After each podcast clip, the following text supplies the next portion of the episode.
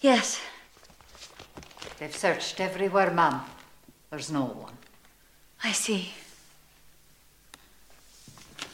Mrs. Mills, Yes, Mom. do you have any idea what this might be? Oh, it is a photograph album, Ma'am. No, but look, they're all asleep. They're not asleep, ma'am. They're dead. It is a book of the dead. In the last century, I believe they used to take photographs of the dead in the hopes that their souls would go on living through the portraits. They're even group portraits. Hmm. And children. Oh, it's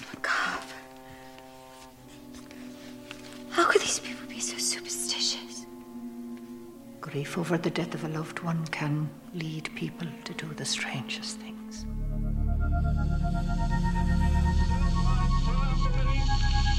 That the only thing we have to fear is fear itself. No. Be afraid. Be very afraid. There's nothing to fear except God. Whatever that means to you. Do I look like someone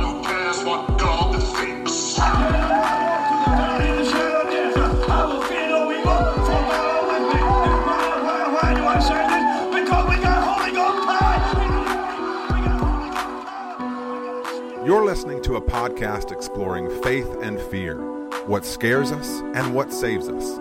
This is the fear of God.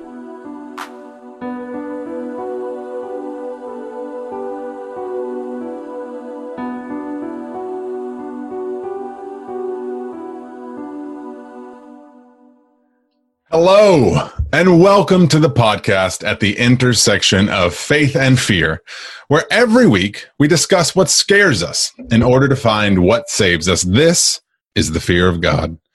Speaking to you right now is one of your hosts, Nathan Rouse, and typically with me is fellow co-host, co-host. I don't know what a co-host is, everyone, but a fellow co-host, Reed Lackey, was here.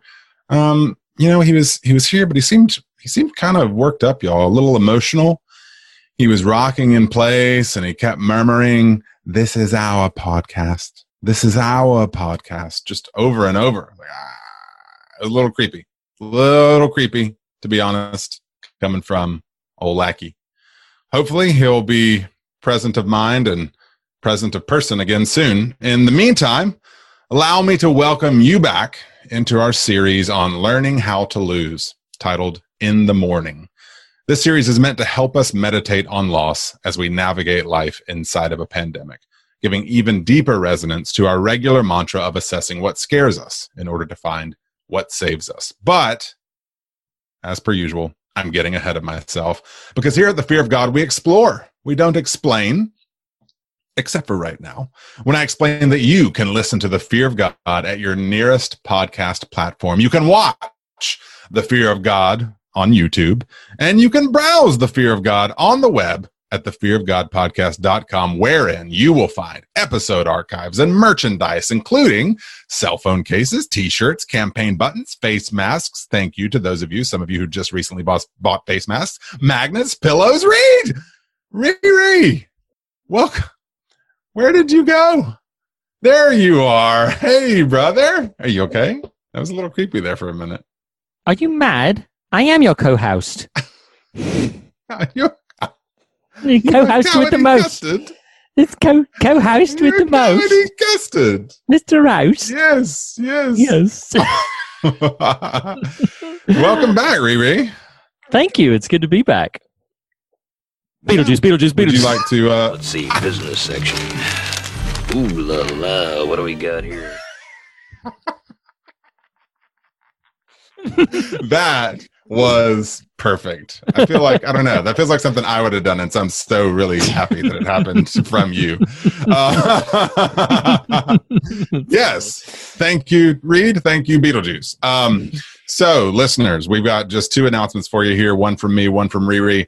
Um, we are still crowdsourcing these audience watcha watchins. We're gonna have one today from a longtime listener Thank you, longtime listener.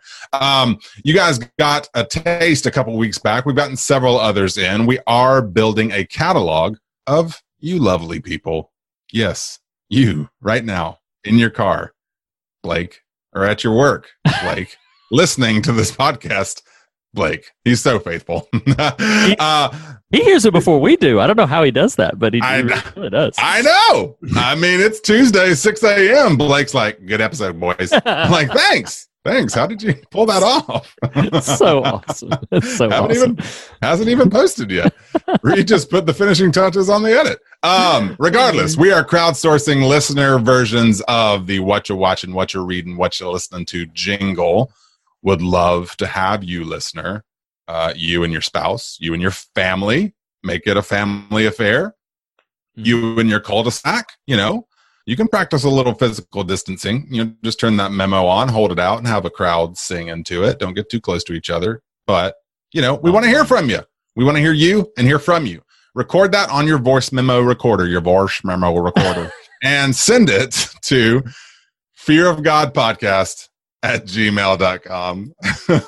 it's going to be one of those nights, everybody. Read The voice So in the house. the verse in the house. Yeah, curdy custard. Um, you know, I so we want people to send their audience. That's the note. Yes, that is the call to action. Send your Yes. audience stuff. Yes. I want you to get to your audience note too. Reed, I had such a great swell of empathy for you listening to last week's episode. Listeners won't know, but on a par unequaled in maybe our three plus year history, we had technological gaffes aplenty. On top of that, Nathan was a bit of an emotional wreck. On top of that, because of my emotional wreckness, I was just out of my head. And we had a guest in the form of longtime friend of the fog, Ian Olson. He and I are prone to jump into the silly pool, and poor Reed is just just desperately trying to like like like Sandra Bullock on that river with two blind kids, you know, blinded kids or whatever it was. I don't remember that dumb movie. Just trying to get to the other shore. Boy, boy, don't make me sick Jean Claude Van Damme on you, okay? It's, it's gonna happen. anyway, so Oh, yes, I had a great, I had a great swell of affection and empathy for your experience on last week's episode. Much appreciated. Anyway, so- much appreciated. Audience, send us your what you're watching. What you got, Riri? So, just like you had a big, uh, tremendous emotional reaction to last week's episode, we are presuming, based on some of the feedback we get, that sometimes you, the listeners, also get certain reactions. Either it sparks some thought or it sparks some feelings. Uh, it moves you, inspires you, is whatever. Now, we ask every single episode in the in the closing credits, we ask for an iTunes review, an Apple Podcast review, and those are fantastic. We love those. Please, by all means, share those. But more importantly than that, how listeners can find out about the show is by your good word of mouth. And so what we're asking for in this one is particularly focusing on the month of August. We are asking you uh, in a way that we're uh, pit, in a pithy way titling sharing is caring. Um, if you have heard an episode in 2020 or shoot if you've heard one you know uh, further than that something that's just really resonated with you that you want to share about share it to your socials and tag us in it there is a contest associated with this so there is a reward a, a benefit if you will for doing this but more the more than anything we just want to hear from you so there's two main things first of all we want you to share to whatever social media platform you have Facebook, Twitter, Instagram, whatever the kids are doing these days. So share it to the socials and tag us in it. Otherwise, we won't know that you shared it, and that would be a real shame. The other thing that we want you to do is email us, fearofgodpodcast at gmail.com, and you can perhaps get maybe a little bit more personal if you want to. Just tell us something if you enjoyed a conversation, thought a moment was funny, um, liked a thought, uh, maybe disliked a thought, and wanted to challenge it a little bit. Whatever it is that, no, no, no, come on. like, That's we okay, okay, The okay. dialogue, okay? That's the little- dialogue. I- right. I just not sure. I want people to be like, "Hey, this Spirit God thing, everybody." that Nathan's an idiot. Tag contest entered. yeah, you can disagree with us in the email, but don't disagree with us on social media. That okay. Yeah, yeah. That, that's yes. That's That'll all I was weird. sort of critiquing there. Yes. That'll just get weird. Um, but no, by all means. So so share us on social media. Uh, share an episode. Share a comment. Share the show in general. Uh, share us on social media. Tag us on social media when you share it, and then by all means email us uh, and get a little bit more personal if you want to. But sharing is caring. So through the month of August, um, we're coming up on. I can't believe it. 200 episodes, and the month of August will also mark our fourth, one, two, three, fourth anniversary, which is absolutely crazy when I think about it. So Wait. um, Is it? Are we Yes. enter? But wait, it'll be 4 years. entering the fourth year. no, we're entering Right? the fifth year. We Oh will God. have been doing it for four years. yes, Oh, we man. will have been doing it for four years once August comes around. So uh, yeah, When the man comes around. That's nuts. Oh, I love that song. So, yes, uh, sharing is caring. Share to us on social media. Email us. That would be really very much appreciated. Any other comments, Nathan? In that case, Beetlejuice, Beetlejuice, Beetlejuice. It's showtime. that was so high pitched. That was so high just trying to just trying to vary up the bit, buddy. We're trying Okay. to vary up the bit. Speaking of varying up the bit, What you watching? What you reading? Ooh, what you listening to? that is awesome. that is from uh, our longtime listener friend Dino, uh, host over at the Huh podcast. So you can by all means go check him out. But he that is was- a long time listener. Thank you, Dino. Thank you for Yes. responding with that loveliness. Like That was, like that was like funk. I was like Oh. I know. That was a real it. sexy groove, man. Like that was really like in the That was a, pocket. fun- a funky great. fog. It was a funky fog or a foggy funk. I don't. I'm not. I'm not quite sure. Don't say it too many times too fast. Yeah. That'll get. Weird. Yeah. Oh. Mhm. So, um, so yeah, Nathan, why don't you why don't you regale us with what what you've been watching, reading, listening to? Is the plan to do another one next week also? Uh, likely not. Oh, okay. Well, good. Then I will. I'll uh, do a twofer here. So A I mentioned Sutherland. no. I am Doctor Schreber, and the monsters have enlisted me in their clandestine work. the direction he got for Proyas was clearly like, "Can you be a troll? Can you do that? Can you just, can you just kind of? What's your best troll impression? What can you do there?" So yeah, that was it. Oh, wow. Yeah. Um, so I believe I mentioned a couple of weeks ago that I had begun and want to close the knot or untie the knot. I can't remember the exact verbiage they use in it on a Dark Season 3. I did finish Dark Season 3. All right. Um, and I was a bit trepidatious going into it, but I enjoyed it. I Awesome. am withholding the bulk of the thoughts because there aren't a ton yet. Please do. Uh, for the possibility of not just you watching it, for the maybe possibility of us getting back to it.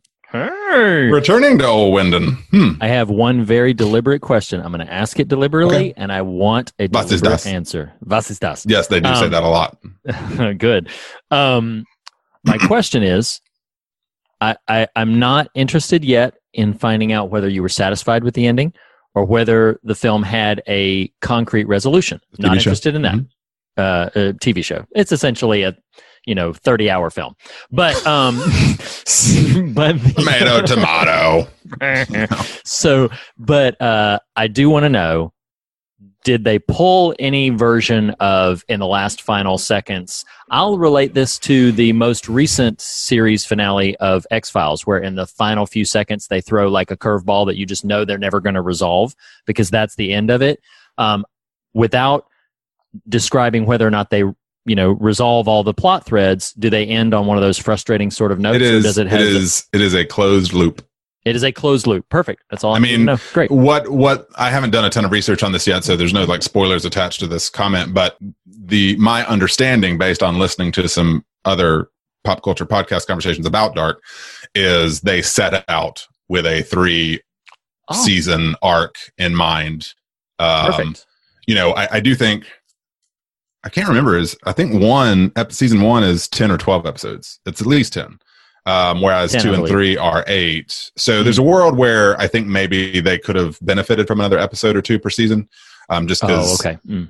season three, you know, I mean, you're if if if it felt like, and it did to me, if it felt like season two stood in place a decent amount, Mhm. season three is like, ah, oh my god, this is moving at blazing speeds, and my head is not going to stop spinning until the end. It's like that roller coaster that right after the you know it gets to the on ramp, it pauses you for a second and then just takes off like a rocket.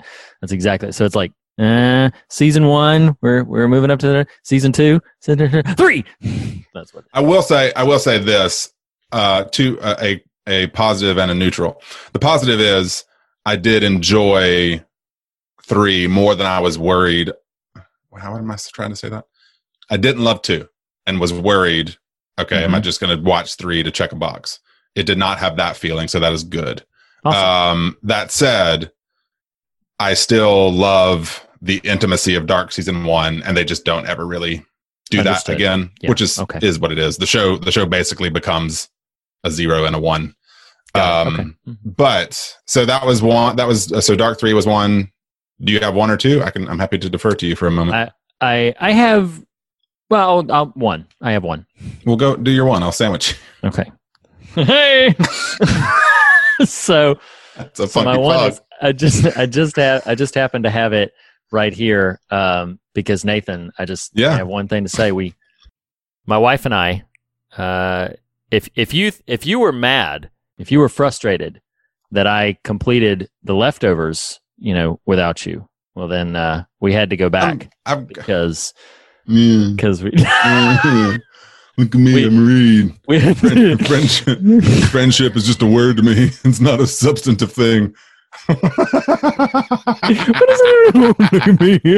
why would why would anybody brag about that? Like why would anybody want look at me? Friendship is just a word. Blah blah blah. Right. Um, that's my point. It's like, you know, it yes. doesn't mean anything. Just, Um. So yes, we are we are watching Lost. Uh, we started like yesterday and are already midway through season two. That's an exaggeration. Um, I was going to say, that's wow. no. We we Is started. your child eating?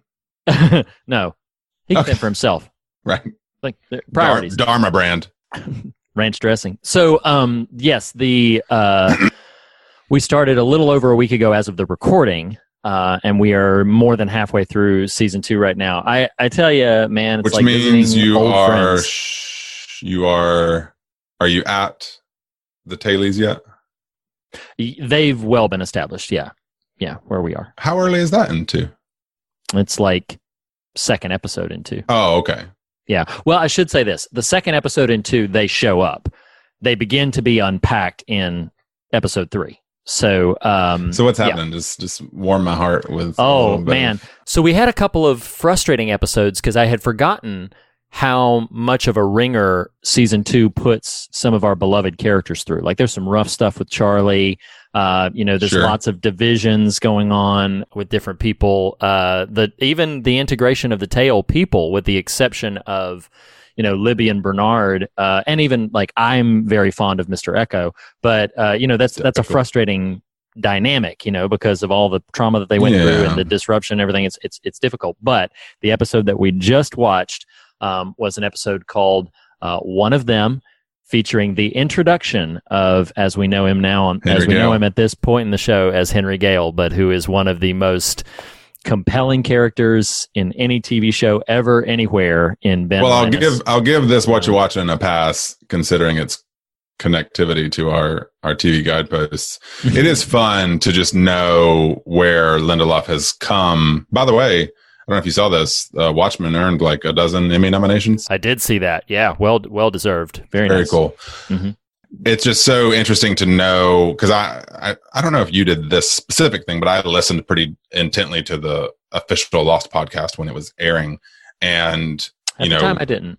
kind of consumed a lot of the ancillary stuff. I didn't do any of the little side games and stuff. I, I mean, just more like interview type stuff. Sure. And it's just always fun to to look at the creative genesis of the ongoing process of that show and the mercy they were at of the form and structure right. and and just for good or ill. Um anyway we we i mean we could spend 20 minutes sitting here but um well good for you. I'm glad henry gale has yeah. made him way his way back into your life. You know i didn't i'm not rewatching lost with you which i'm sad about. However uh my children tonight at the dinner table uh I, one of my middle children one of my middle children my middle child One is of my many named Milda children. right, right. There's so many. These days they're all just a blur. It's just like how many of you are there? Line up for a second so I can count you.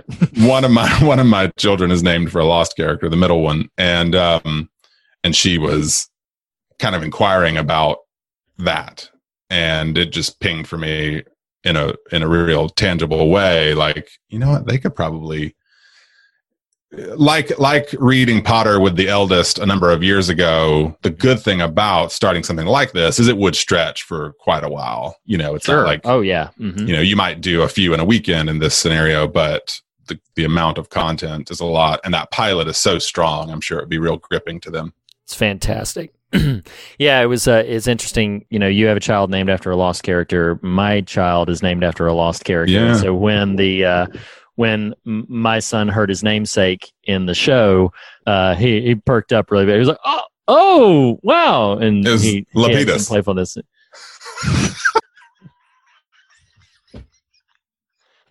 Lapidus Lackey. It's like- I know my I know my pet's name now. Lap- Lapidus. La- Lapidus Lackey. whoa that was fantastic sometimes the jokes just make themselves um and i'm here for it speaking of what i'm here for is also by the way riri old tay tay dropped a new album out of nowhere called folklore and It's great. have you have you Yo, have you yeah. spun it Oh, yeah. you've spun Yeah. that I, sp- I spun it. spun it They they spin it, man. They spin it. They spin it. it's great yeah, it it's. It's, great and it, what's what's interesting. I'm not going to steal the thunder on your watch and read. No, to, but I I, was mean- I was I was so uh, i'm used to it so I was so sort of uh, uh, enlivened by it that it did finally prompt me to go. You sec- you suggested this on a watch and read and listen to I think a number of episodes ago, but uh, listened to the album, really enjoyed it, responded very strongly to it. So then I uh, watched Miss Americana, and That's- um, yeah yeah, yeah, You enjoy really, really that? strong. So oh yeah, very very very very yeah good. And I loved, I appreciate, I didn't quite know what to expect with it, but I appreciated how it took through, there were some sort of cultural touch points that I knew, but was not an active listener to her catalog at the time the Kanye thing happened. At the time, Right. you know, the big backlash about uh, her entry into politics and stuff like that. Like Sure. I was not an active listener to her stuff. I'm relatively, well, I'm, I'm very late to the party. Um, but no, I, I, I really think uh, Folklore is a very, very strong album, and I love the way that each album has kind of developed this new layer of maturity. Of course, I've I'm saying that as I'm kind of catching up with her catalog in Sure. the last year or two, you know. So Well, uh, and to be fair, like I we listened pretty heavily to 1989 when it released, but I had little to no familiarity with previous stuff to that. mhm. Basically, skipped Reputation mainly just because it felt a little more self-serving in its aesthetic than than I kind of was interested in. Um, and Miss Americana is what opened my eyes back up to Lover. And Yeah, I mean, yeah. in truth, in our home we have we have a home pod the little apple speaker thing in Hmm. the kitchen and if it's been difficult times in our home uh it is almost unquestionably the the command of the night is i'm not going to say it because i don't want one of my apple devices to respond but you know the the thing you say to oh, get your apple right, device right, to respond right, that and then it's um, play "You Need to Calm Down" by Taylor Swift. and it all Oh, just, nice. just gets us all in the yeah. in the in the spirits. Like, hey, you're That's having a tough, tough time. Hey, Yeah. blank. You need to play. You need to calm down by Taylor Swift. So yes, we are enjoying it, and folklore is just great. I mean, it's getting a lot of play in our house. My wife digs it. Kids dig it. I dig it. That's Awesome. been another say it slow because you forgot. What you watching? What you reading? Ooh, what you listening to?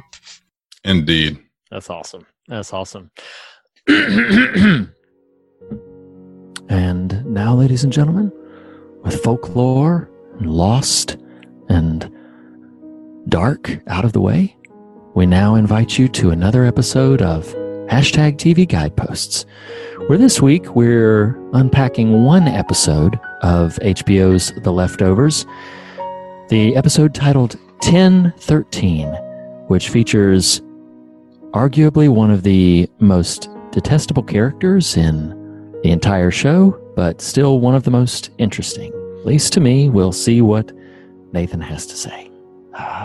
But thank you for joining us for this week's TV Guideposts.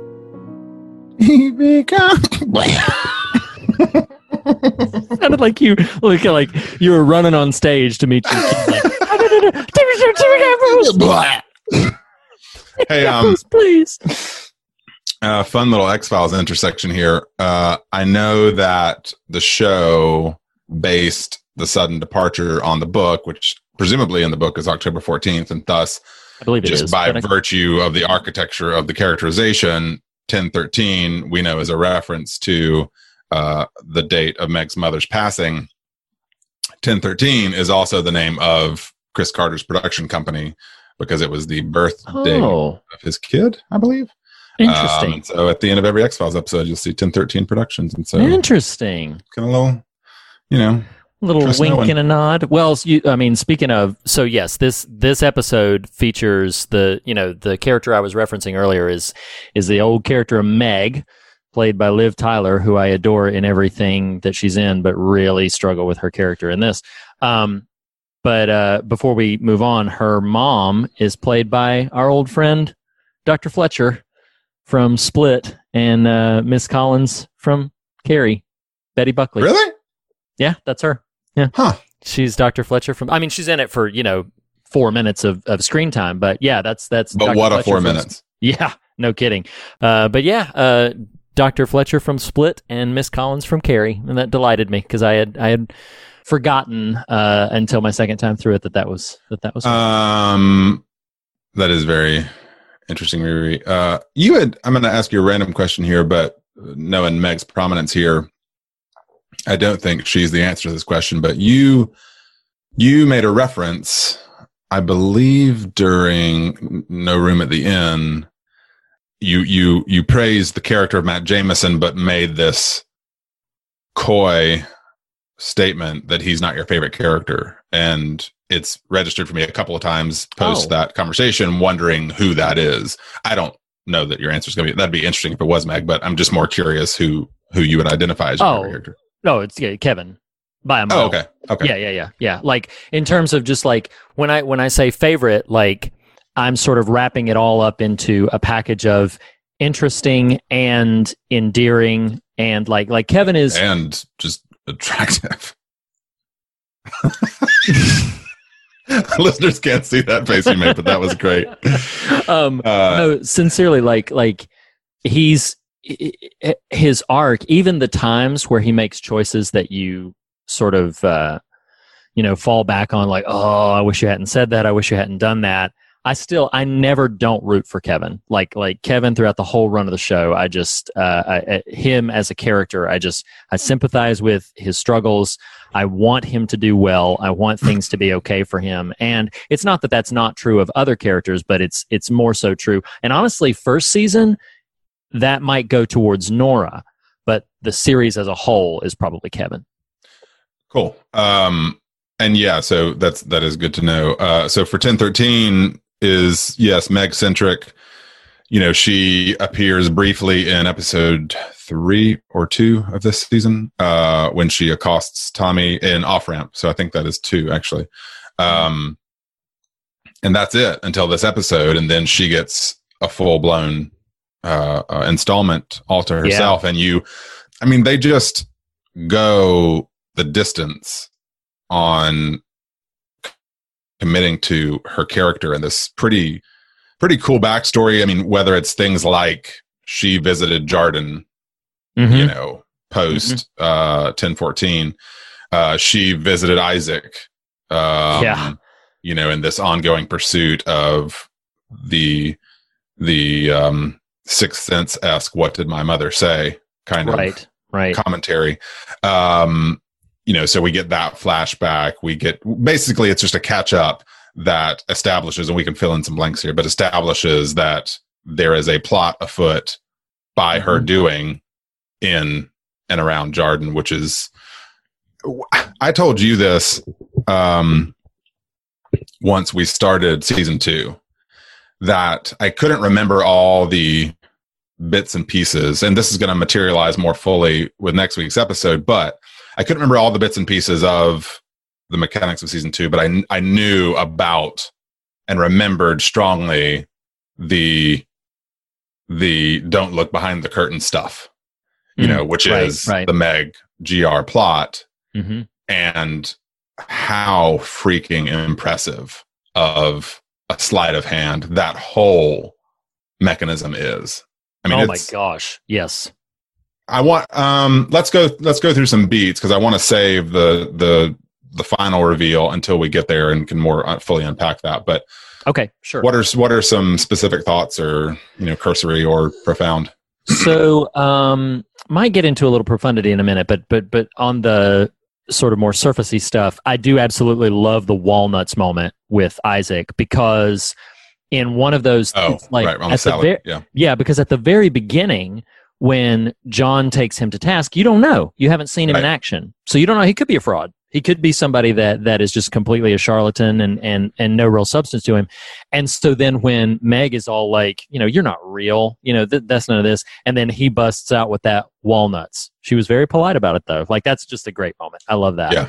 Um, I, I'll mention this kind of pivoting out of what I love. Like I think the scene on the bus with the children and the grenade is almost a Woo. bit too much. That is rough. That it, is it is. so I mean, there's there's grenades in a backpack, and then there's grenades on a bus full of school children. oh my gosh. Yes. Grenades on a backpack is just Duds like, or not? Yeah. I mean, like grenades on a back in a backpack. That's just like, that's let me just plain old fun. Yeah, let's let's see what happens here. Let's Yeah. just toss these things in here Hey, and see see what like a shakes it's like a you know? it's like the hot potato game or something. right, Hey, the missile, missile in the roof from you know the the under the shadow is like you know that's like oh I'm I'm about to I'm about to go forth. Okay, I've got Yeah, I'm about to have a teeth I monster. have, I, I have Oh, thoughts. okay. a teeth monster, and so um, but no, like this was this just dreadful. Like Meg, Yeah. She's awful. She's just Well, I couldn't remember what happened there when it happened. I was like, oh god, forgot this.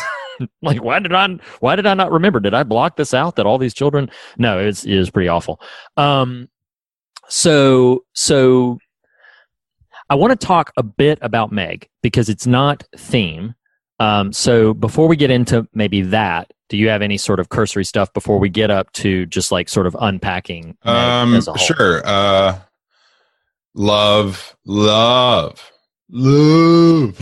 Everybody hear that? I love it. Um, I, you probably remember this on the pod, having zero recollection of the seeds of how how in, unintentionally right I was. Evie's pencil joke.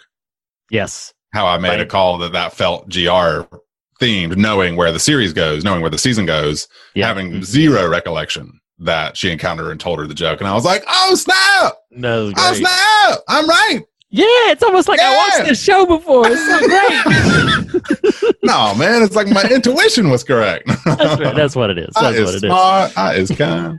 um, so that's great. Uh, just that interaction they have. Not only does it pay off that bit, but it also plants the seed of the, the bigger picture that's at work Mm. fully. Mm. Um, I had forgotten the Tommy Laurie stuff in this, and Oh, okay. Yeah, yeah. the line. So I'm going to give these are cursory things, but they're going to undergird, I think, where you're kind of aiming. Um, I love when she shows up at the revival and approaches him and just whispers, I can do this for real. I mean, that is, you know, it- it's, it's, it's not lost on our listeners at this point what an unabashed Lindelof fan I am, and and I know he doesn't write literally every line of the works he's associated with, but so he's so good. The people he assembles are so good at not just plot orchestration, but character rooted Mhm. dynamics. I mean, Yeah. Yeah, absolutely. you you know there's so many t- I- what was oh we i jumped back into defending jacob last night and and a scene happens between two characters and and it's again it's still just as meh as it ever was but we're gonna finish it because it's where we're at um and a scene happens between two characters and i was like that's so generic that was Oh, the the, yeah, yeah, ex- yeah. the lines exchanged right there between lead characters could have been said by any character in any procedural Yeah. Just and sure. yeah, and it, I wasn't even thinking about it attached to leftovers, but using that as an example of, you know, that scene when that character approaches Tommy and says, "I can do this for real." Like Mm. so much is Oh, conveyed absolutely. Yes. in those five words. I had to count them in those five so much is conveyed in those. One, two, three, four, five. Okay, five words. um, so love that scene, and I'll I'll tee you up here. Um, one, just the phrase written here is Meg is a master manipulator and has total control of everything. But the the the Matt and Meg scene at the end is just ele- elevated.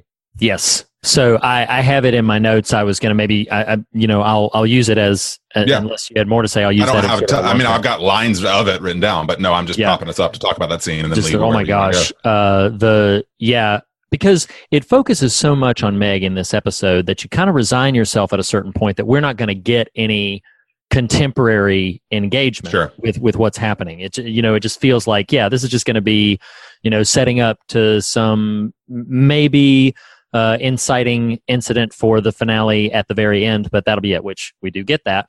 But i love so much that when she's standing in the outskirts of Jarden and i wasn't even thinking about it.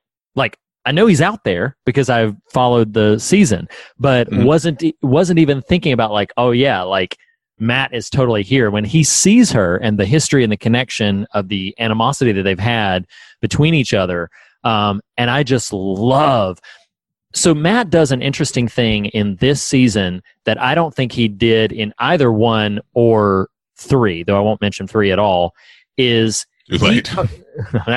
he um he totally sort of he's tapped into the reality of people's situations in ways that I think even he himself does not quite quite know. Again, I'm talking about a fictional character here, but I'm thinking specifically about and the earlier episode when he called Nora out for bringing Mary to the um, the fundraiser, and he's like, that could be viewed as hostile, and she's like, why would I be hostile? And he said, why would you?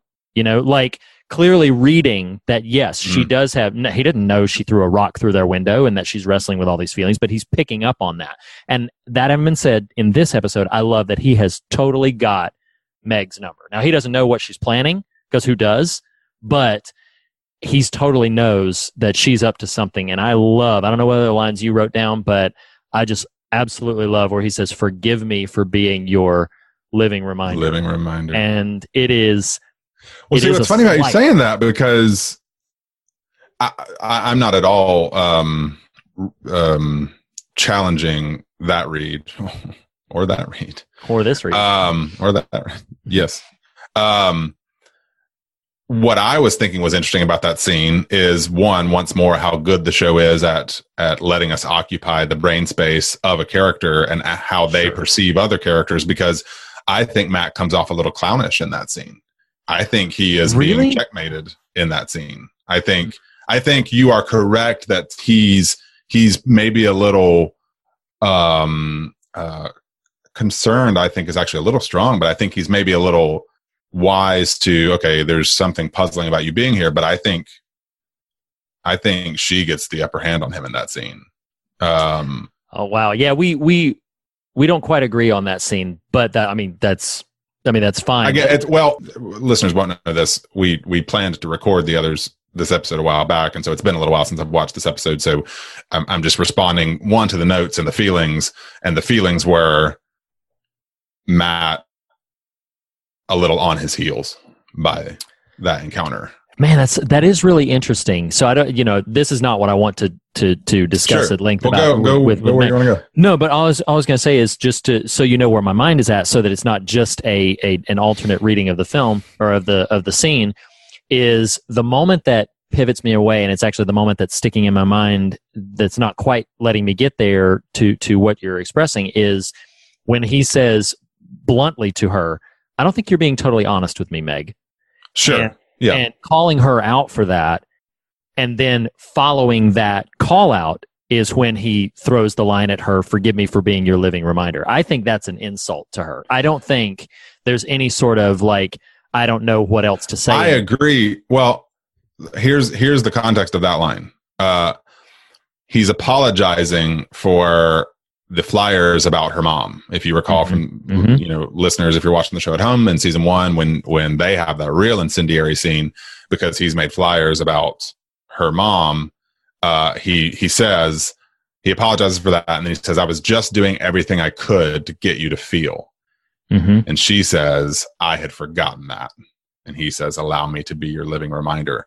Uh, Mhm. There's a world, I guess all I'm saying is, you know, I think, I think in this particular scene, having watched it two weeks ago, it felt to me like he's being truly apologetic with a hint of knowingness, but that I don't know. To me, to me, watching this episode, you get the impression Meg. I don't recall the character's last name, but this character abbott is Abbott. That's right. Is is who she is at the point we're at is ten moves down the line. You know, and just is is this master manipulator of these situations and Right. and um. But anyway, anyway, go go where you want to yeah, go. because because we don't disagree about that, and that's a that's a good segue. Like I, even though I think Matt is more astute in that scene than than than maybe this part is giving him credit for, he definitely does not have a hold of like Meg's planning something awful and we need to be prepared for Right. it. He's not he's not tapped in on that. I think he recognizes that she's being dishonest and re- and and I do think he starts sincerely and then pivots away from that when he realizes uh, like oh no, she's she's not, you know, she's not playing above board with She's me not here on honest terms. Yes, Exactly. Yes. Um, so here is my thesis that I'm going to present. This is the, the only reason I'm not saving this for like next week's episode, uh, where we talk at length about season two, and maybe some of it will bleed over there, is um, because it's not directly, I think, the theme of the show, although it might be tied more substantially to it than I'm giving it credit for. So the character of Meg interests me profoundly because I'm going to try to make a case as briefly as I can. So, so I'm going to hone in on a scene when she leaves Jarden before all of this. You know, when she leaves Jarden and she's still engaged to her fiance and all this stuff, she spits on the ground before she leaves, right? Mhm. And that moment to me indicates that everything we are about to see in the finale, we're not talking about the finale right now, but everything we're about to see in the finale is very much rooted in a personal vendetta Sure. and and I believe that it's meant to sort of uh, hand out, deliver a, a rebuke to everything that the town represents, the safety, the we are spared, all of that. I believe that what she Mhm. does is meant to administer a a rebuke to that. Um, in that sense, I feel like Meg's presence in the GR, the guilty remnant, that she is you called her a master manipulator i agree i feel like she's using the guilty remnant as her agent to deliver this much more personal rebuke. In other words i don't really consider meg to be a member of the gr she is nominally and she's like the head of a faction and and such. Right. but i don't consider her to be an outgrowth of the gr I, i'll say it this way. She is to me in the show she's an agent of chaos to me, she's not the guilty remnant. She's the Joker. So she is using the platform. The Leto Joker, right? Uh, mm, mm. had to ruin it, didn't you? So, um, so I didn't. she's using the platform and the avenue in me it to this is my interpretation of her character Sure, She's yeah. using the platform the avenue of the guilty remnant as a means to conduct something much more personal she doesn't believe in the guilty remnant's tenets she doesn't bel she doesn't buy into the cult. In my mind she's not she's i mean look she's talking willy-nilly whenever she feels like it. And we granted we we heard patty do similar things before that but she's also very you know um uh, like her violent tendencies to towards the rest of them um the, it, it just feels to me the the pivot away from where she says to tommy like family is everything instead of there is no family like she just strikes me as somebody who Well, is an Well, one, opportunist family is everything is in the last episode, but um, see, that's I th- I think uh, I understand what you're saying, and I think it's a fair read. Um, but I don't know if it's entirely consistent. In other words, I am with you, and and you know it's it's clear by the end of this episode. So this is not a spoiler for the finale. It's clear by the end of this episode that Meg has orchestrated a massive plot to Im- impede, impair, you know, kind of wreak havoc on Jarden. So that's not spoiling anything. Um, so yes, she's gone to great lengths to make this happen, but I don't. I I personally, having finished season two now, I don't see the entire arc of Meg as we've seen her about uh, uh, uh, shaking her fist and more at Jarden because because I think that would I'm with you. It's clear, you know, that scene with Isaac or the scene immediately after Isaac carries a lot of weight for her, which is what circles her back to this. But I don't I think I think it's a little asynchronous to the Meg of season 1. Not personality type, but intentionality to say her it was all about getting back and, and effing with Jarden. Um, well, no, and so so that you don't misunderstand me, I'm not saying that she, when she showed up at the guilty remnant's door in season one, I'm not saying that she had Jarden in mind then. Sure. What I am saying is that I think she went into it, and I think she in season one we see her as we see her in the backstory of this one, beginning to try to cope and beginning to try to come to something that that is going to replace everything, and that's why she gets so frustrated that things are not moving along faster in season one. That's why she gets so frustrated and she like, you know, she's pushing back a lot with Laurie. And then Matt in season one pushes her over the edge with the whole mother stuff, right? And I think here's what's really interesting about it is I think what Matt did worked because at that moment in season one when he distributes the flyers and then she just beats the fool out of him and and then just abandons all of it. She keeps the only the only thing at that point that she's still guilty remnanting is the smoking and the wearing white. Like now she's just sort of abandoning all of that piece of things and i feel like that is is something that pivoted for her.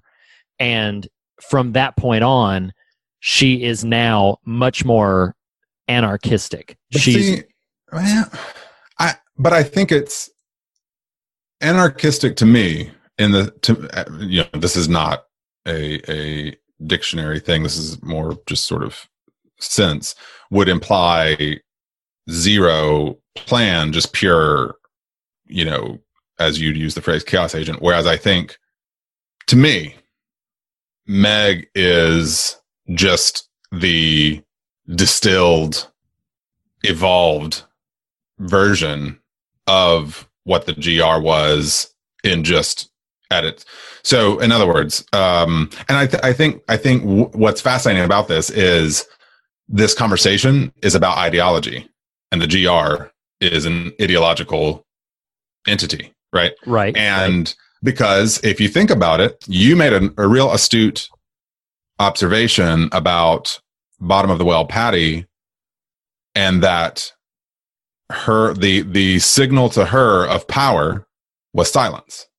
Right. hmm And so by a certain token is just silence the benchmark of the GR? No. Patty Patty had that germ of a thing that gave her power that she now applied to the ideological stream that was happening in the GR. The GR ultimately was in their standard practices neutral but trolls. The GR hmm. are they they are they're religious trolls. And I hmm. don't I mean that with every ounce of intention I can Sure, sure. because by the same token, I mean, what they do in season one to that town is is in its incendiariness on par with just just a reduced version of what Meg is doing to Jarden, right? See, yes, but that's the key. That's why I think she's not GR because the GR do that to people who were victims of the departed. They're reminding people for whom somebody departed. And Meg is turning her attention. Well, but be careful. But well, see, I would wonder on that. To me, it's less about it's using the forms of the departed to troll as they do in season one. Mhm. I'm I'm forming these thoughts as I'm, I'm verbalizing these as they're being established in my brain. Is the same to me? It's about um, it's Patty in in uh, Prodigal Son Return saying, "We're just telling you it's over." Right? She's he says, "What is this about?" We're we're telling you it's over. There's no attachments. There's no point to any of this. Right. The way of doing that was establishing simulacrums of departed people. The Right. way Meg is doing this is saying, Your holiest of places, we Mhm. are going to desecrate to let you know there is nothing left. There is Right, nothing to hold right. on to. There is no attachment. This you you use this phrase, family is everything. She's not validating that.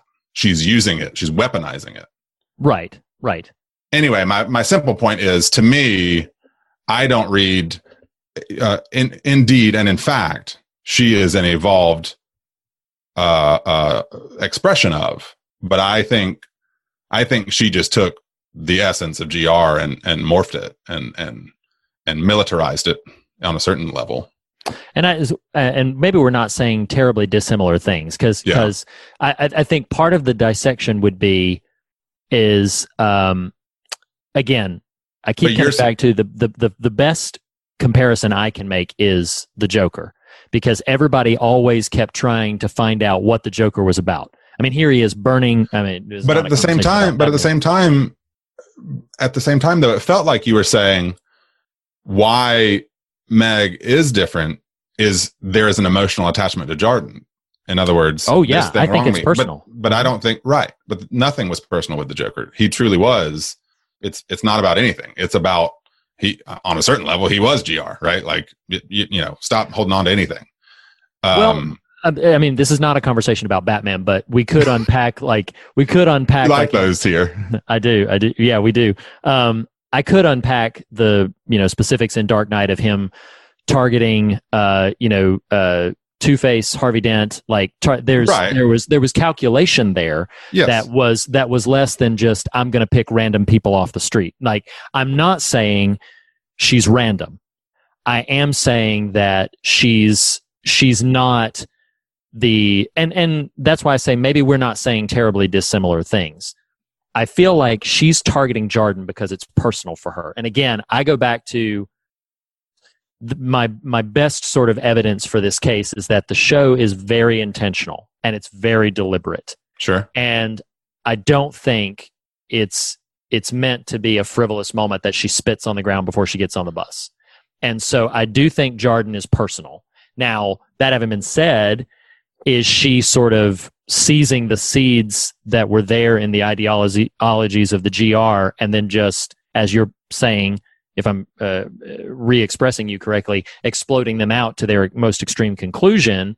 You know, I don't know that I would fight that hard against that. But I think the difference for me is she is not Patty Levin unbridled. She is a very specific thing inside this, you know, this piece of things. You know, I think there would have been any number of other sort of outbursts and and living reminder kind of demonstrations that had been happening from the guilty remnant. But this is getting into a little bit of what happens in the finale so maybe we can return to it a little bit more substantially where we can talk about those events in detail. But um, that is like you look yeah when we get there you look at what happens in that town and it is in direct contrast to season one where they did their thing and then took the retaliation upon themselves. Sure. There is no chance, spoiler alert or spoiler hint for next, there is no chance Jarden will ever be able to retaliate in and of themselves to what the GR is is being to what Meg is about to set up to do Right. to them. You know, they Well- will need external forces to retaliate. Um, but uh, but yeah, so I mean that's yeah. No, I mean I think it's a worthwhile conversation. I think it's very interesting, and if if nothing else, it once more validates what we are mutually saying is that this is an eminently fascinating character, Yeah, absolutely. uh, yes, richly absolutely. drawn, uh, Mm-hmm. expertly portrayed. I mean, Liv Tyler, goodness gracious, Yes, um, absolutely. She, she she may physically spit in one scene, but she bites the head off of everybody she's in a scene with. yeah, know, she's yes, um, absolutely volcanic. I mean, Yeah. even the scene in the bar where you you as the viewer let your guard down for a Yeah, minute, hmm it's true. Yeah, and she just trolls us all. yeah, that's And true. man, it's powerful. So we should talk about it next week, but we cannot leave the episode, of course, without revealing the final Oh, sure. five five seconds of this episode. Uh, the, what a killer final moment that is! It's amazing. That's, that's just and and it's. I it's remember. I don't have. I don't think I had this physical reaction, but I remember mentally the jaw drop of Yeah. like, Oh, oh, my my gosh. gosh. I did not see that coming. right, and I it's mean, so baked in. It's Yeah. so obvious. Oh yeah. Oh, realize, it. oh yeah. but It's but it's all over it. Yes, but it's uh yeah, and and and what we're referring to if you have not seen the episode, um so big spoiler here is at the end of the episode Tommy explores this little trailer that's on the grounds near where they are and as he opens it up, he sees Evie Murphy standing right there in front of him and he asks who she is. She writes down on a sheet of paper, fully entrenched in the GR mindset, she writes down it doesn't matter. And Oh, and and Lindelof in interviews over the years talks about his style. And i remember him directly talking about the reveal of evie and the girls in the trailer.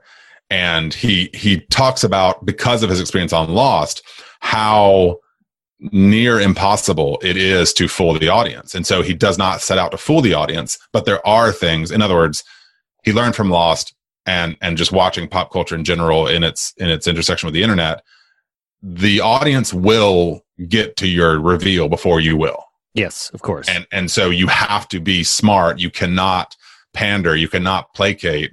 And so he talks about how difficult it was to to trojan horse that in and to maintain and that if i remember correctly he said because i think this is when he was still kind of reading some stuff but um that he had seen it once or twice but that by and large the Evie reveal stayed pretty uh, uh hush hush That's awesome. in part because they're so good at stirring the pot all these other directions and have varying via ver- I'm sorry, very viable options. If viable option A is second departure, well now Mm-hmm. you spin up all your characters around that possibility and they're pondering and the thought processes and the perspectives on if that's possible. Well now I as the viewer am spun up into that conversation. right. The other avenue is she ran away. Okay, well, is that plausible? Why would she do that? Never are you like, wait a minute, she ran away to join the GR. Like that's a whole So extra great. level. Uh, It's so a real, great. it's a real masterfully executed reveal there. Yeah, it's wonderful. Um, you want to take us out? Once more, we close the door on Leftover Season 2, Episode 9, as a door opened to reveal a trio of teen girls who have just said to hell with it all. Is Meg uh, an anarchist? Is she the GR resurgent? Is she the GR evolved? Can we ever know? Next week, join us as we have a full episode dissecting episode 10 of Leftovers Season 2 here at the Fear of God. That's good, Reed. I like Yes. That was that a show. very uh, invigorating conversation. Um, so this is a landmark. I believe I would need to listen back to it to know for certain. But Yeah. I believe this is a this is a bigger landmark episode than we might realize. Uh, again, I would need to listen Uh-oh. to it back to realize. But I think now with the conversation we're about to have, we started this show almost four years ago Yes. in August of 2016, right? Mhm. And in that pilot episode, we rattled off a whole bunch of films that we'd seen, that we'd liked, that we'd whatever. And I believe, with the exception of the non horror themed references that we made, like Pee Wee's Big Adventure and stuff like that, that with the with the exception of those, I think the others, which is our discussion on the table today, is the last one of those mentioned in that pilot that we have not done a full episode about. Interesting. So I think. Can I tell a funny Pee Wee joke real quick? Oh, I, I'm always down for those. Yes, me too. Um, when you beat me to no. Um recently or for Father's Day actually my wife bought me a bicycle and I've really enjoyed that because I can't really go to the gym anymore and that kind of you know in full transparency amongst friends stopped more or less anyway but um, wanted some form of exercise. She she was able to find me a bike. By the way, those are incredibly hard to find right now. If you didn't know that, um, Mm, she are. was she was able to pull that off. And after like a day, after a couple of rides, I'd taken some pictures of myself and the girls, and uh, I posted to Instagram. And I was like, you know, yay, wife got a, got me a new bike for Father's Day, and you know, check this out. And by the way, if you flip to the end, you'll see a cool trick I learned. And I just took a screen grab from Pee Wee's Big Adventure of him on the bike. So if you're scrolling and you're like, oh, that, Yeah, God, that's, awesome. That was a lot of fun. So, uh, anyway, finally- back to what you were saying.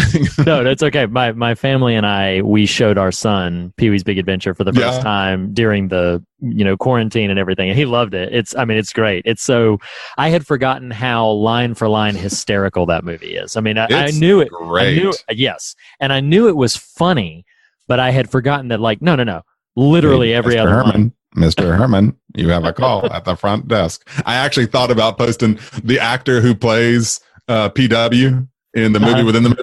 He's Yes. got a beard, dark hair. I thought about posting a picture of that as me.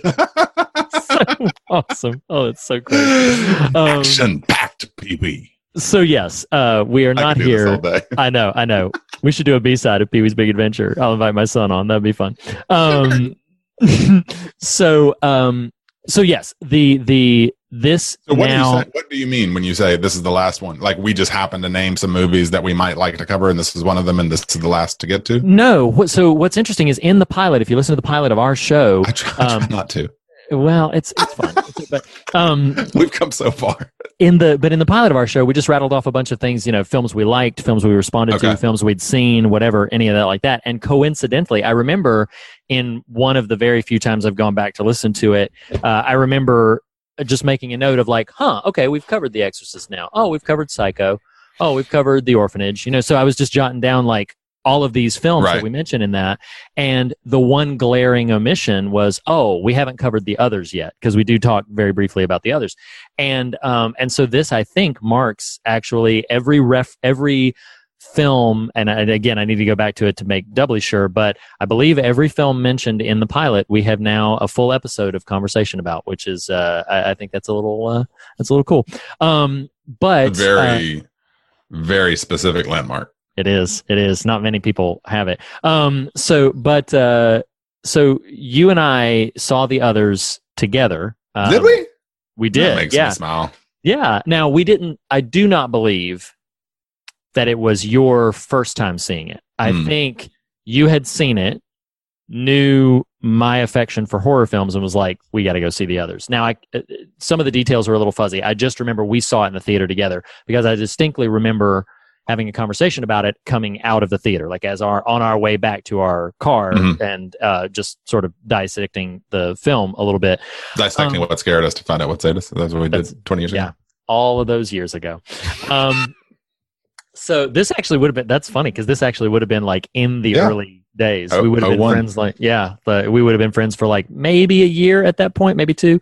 But um, so so then um, what's uh, I have not seen this film since the theater. So this was only my second time seeing it.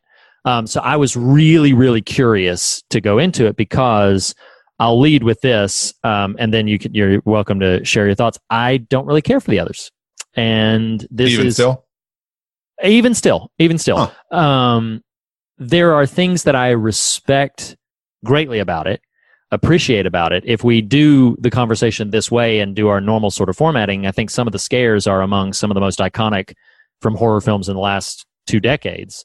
Um, but uh, but yeah, I don't I don't really care for the others, and and I and I know why, and some of it's kind of uh, kind of just you know my personal proclivities and personal attachments and stuff like that. But uh, but yeah, I'm not a very big fan of the others. Now that's not meant to you know set up if we're in terribly disparate places, but I am curious to know. Like I think you had said at some point, maybe either on pod or you and I were talking off pod, that you had seen the others. I think multiple times. Did, like how, how many times, if you know? well, um, I mean, there was a little run around its release. Uh, clearly, I watched it at least twice in the theater. yeah, yeah. Um, I mean, I remember owning it on DVD. I don't do that anymore, really. Um, yeah, yeah, that was this signature of appreciation. Back in the Um, day. way back when. Remember when we had our apartment broken into and they stole all our DVDs, and that's the Oh, only reason we discovered that we'd been broken into. So we, mad. We zigged it. The window was broken. Our pizza from the freezer was gone. Our laptops was Uh, strewn credit all over the bed. broken. Our laptops were strewn all over the bed. Everything. No, that But was gone what- too. But what clued us in was the DVDs were gone. I'll occasionally tell that story, and my wife's like, "You are so dumb. You are so dumb." because because yes, listeners, Reed and I shared an apartment with a third roommate way way back in the day, and we came home from an outing to our little apartment in Boiling Springs. Actually, it was in Shelby, uh, North Carolina, and didn't notice the back window of the back door was broken. Oh. Didn't I mean you know I guess we weren't in the mood for Totinos at the moment, so didn't happen to check freezer for frozen pizza. Those yo, our burgles burgled They our frozen our pizza. pizza. They, They did, man. they took pizza man. and DVDs. That's how you know you stumbled into a college apartment. You're like, okay, Oh. this is all. This is all I'm gonna find here. So I better take it and go. But yeah, I remember looking over to the uh, the little the little wooden uh, bookshelf we had. Yeah. It was like So- one of those half half heights. And So I awful. remember, I remember, I don't know if you recall this. I remember thinking, wow, did third roommate, because he had a habit of just Mhm. checking DVDs out of the, the little bookcase. I was like, Ah. man, did he go take all of them into his room? And Is he like sitting on him? What is he doing? I mean, I mean, literally, it is not to out. Of, it is not to beyond the scope of what actually happened. To say we basically sat in our apartment for thirty minutes before starting to put Easily. pieces together. Of like, Yes. wait a minute, Easily. I think someone else may have been in here. So we're, sitting, looking around at each other like, did you do that? Did you do that? like, what you? Well, Where's that? we're- Where's that my pizzas? Meanwhile, we're throwing shade at each other mentally. Like, why did Reed have to go eat all those pizzas? You know, We're like, why, did he have to take steal all all? them DVDs? Yeah, all he had to do was ask. Oh, you know, we are like we are like the dumb three bears. We, The three bears come home. It's like Goldilocks been here. We're like, dum da dum. Good night. like this porch seems fine. Wait a minute. Why did I step on glass? I'm sure it's just normal. Um, oh my gosh. Anyway. awful. Uh, you asked me about the others. Yes. As a horror movie at the time, I loved it at the time. Mm. Mm. Um, I know and have a at least inkling of where you might be headed, which isn't a, a, a disparaging statement. It's simply Sure. to say, Sure. uh, you know, I've got a little more mixed feelings about it these days for its content and possible theme, but not for its effectiveness. I think it, Mm. even rewatching it, I was like, I mean, this is a an excellently crafted film. Sure. Sure. I. And I would even, yes. And, and in that regard, I would not only agree, I would say it's a film that I do respect.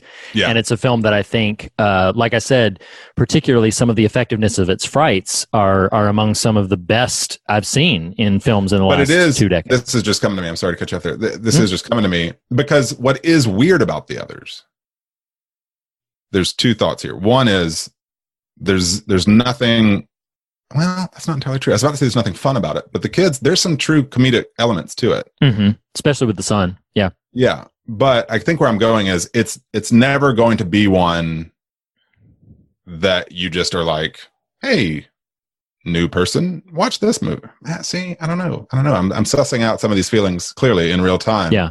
Yeah. um i think i think some of the thematic stuff that i imagine we'll get to is enough that it's cautionary on just the casual viewer Sure. especially of Sure. our kind um yes. Yes.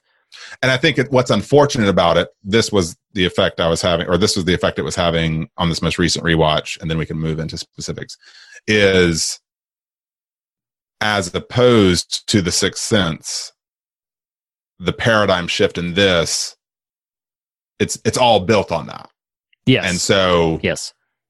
so from a suspense standpoint, once you know, there Mhm. other than just effective film craft, there's not a whole lot else to sink your teeth into. Yeah, I agree. And I makes think yes, and and and and I'll so let's go ahead and go into the Yeah. like the the the premise of this. So the premise of this is this. Uh, yeah, Okay. and, and um I'm going to express the premise. Then I have a couple of little trivia bits. So the premise Sure. of this is um, there's a woman. Her husband is off to war. Um, Nicole Kidman and her children suffer from uh, uh, well a unique condition uh, that is uh, they're sensitive to light. They're hypersensitive to light. And so if the light fatally so. Yeah. Yes, that if the light breaks in, they're gonna they're actually gonna have such a severe reaction to it they could begin to hyperventilate and, and actually die. Um, and so she has to be very mechanical and deliberate when she moves through this house. Well, the inciting incident of the film is that these servants sort of appear on the doorstep, and she thinks they've been sent by this agency. The servants uh, are are then hired and taken through the house, and and there quickly begins to be this undercurrent that there's a spectral presence in the house. And uh, so they keep hearing you know noises of people who aren't there. And so you as the viewer are realizing like oh my gosh there, there, there are ghosts in this house. Um, and then I, I, think it's okay at this point to major spoiler warning and Yeah. just and, and go ahead and just pull the band-aid off the off the premise itself. The major reveal towards the end of the film is actually that Nicole Kidman and her two children are the deceased ones, as are the servants. And they are the ghosts in the house. And who they were hearing is actually the living Mhm. who have assumed ownership of the house and have been trying to sort of communicate with the ghosts through a, a medium and uh, through these But different avenues. Even hearing you describe it, this is an excellent premise. Yes. Oh, it absolutely is. No, it absolutely is. And that's why I'm so torn when I get to, and, and we'll have this conversation in this episode, but um, that's why I get so torn when we talked about identity and we talked about how identity is this pulpy, flashy kind of uh, like it's not asking you to think too hard. It's a story that it is intended to be entertaining, built on a gimmick. To me, the others is kind of fundamentally built on a similar gimmick that is uh, as you've already uh, expressed like it's it's a great premise. That's a wonderful reveal. But there is so much and and I don't think I'm hypersensitive to this. I really was trying to be objective and trying to sort of get out of my own head. There is so much I'm going to use this word very deliberately preachiness in the the layers of the film Yeah. about certain ideological things that don't have anything to do with its premise that really I struggle with. And I don't even struggle with it because it's essentially propping up some um, agnostic and atheistic views. I'm not opposed to that in my storytelling. I, I there's tons of films that are really you know enthralling that have those kind of. I mean, I freaking was galvanized by Hereditary, you know, and that's definitely got some some anti-religious sentiment to it. I think it's the way it goes about it for me because it is not really rooted back in the substance of the premise. And maybe we'll get to a place by the end of this conversation where I feel differently about that. But in the viewing I mean, of it, I struggled I- with that. let me figure out how to word this correctly. Um, it takes more work to build a case that it's not anti-religious than it does Yes. to right. recognize. I think it might be anti-religious. You know, Yes. I can No, I I can it. sort of get behind that. And and honestly, I think that was because there's part of me that can just plug in on the ghost story aspect of it. The performances Sure, are great. yeah. The aesthetic. I mean, again, it, it is. I, I do find great uh, in watching it, which is an interesting way to phrase this. Versus enjoyment, like in watching Mm. it, I can find a lot to appreciate. Sure. Um, but I can also recognize, you know, it to your point, it is working very hard to sandbag the door of its premise, yeah. of its no. of yes. its idea. no. Absolutely. Um, and to the point, and this can pivot us into some bits real quick, if that's okay. yeah. I mean, yeah. Uh, it. a, a men, uh, uh, the note I read was Amenabar based a lot of the script on his Catholic school education, and Right. literally the next note says he's now agnostic. it's like, yeah, well, true. Spoiler alert, you know. Yeah, yeah, Paradigm Um, shift. and it's funny because like when we walked out of the theater i remember that is what we were at least partially discussing and i remember trying so That hard what? in that the uh, the the anti-religious aspect that i Sure, had sure. picked up on and i remember you weren't challenging me on that you were just kind of you, you found it interesting that i walked away with that takeaway um and and and and i remember sitting there trying very very hard not to come off as a prude because I was like in I don't remember the the exact dialogue we had, but I remember feeling in that conversation like I really don't want you, my friend of at that time, you know, around 2 years, I didn't want you to think that I wasn't mature enough in either my own beliefs or in my understanding of artistic sensibilities to not hold intention that like oh well you can't make a film that says religious is bs like no i, I watch many many films Right. and love many of them Right. that deal with some very challenging and confrontational aspects of religious thought well, and to be fair to to be fair to you, uh, it's not that I was that progressive then and high and mighty. Uh, it was more just, and I say this sincerely. Generally speaking, I am I receive out of a feeling orientation. You receive out of an analytical orientation. which is true Sort yes of. yes And so mm-hmm. Yeah. to you, you saw the text and were Yes. like, huh. To me, I was like, oh, that was kind of spooky, you know? That's- that's- this is what it is. We're walking back to the car, and as we're walking back to the car, I'm like, you know, the more I dissect the specific line items, you're like, that made me pee my pants. Gonna poop. like, but I am your daughter, you know?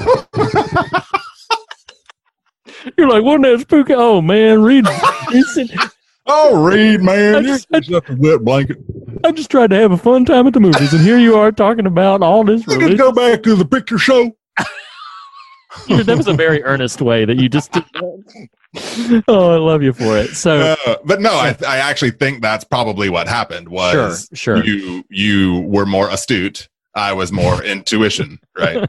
um, you know, and and and there is a way, there is a version of this film that, yeah, if you if you can sort of unplug, which I honestly tried to do this time around and couldn't quite effectively do it. If you can unplug from that element of it, there there is there's a lot of effectiveness to the film.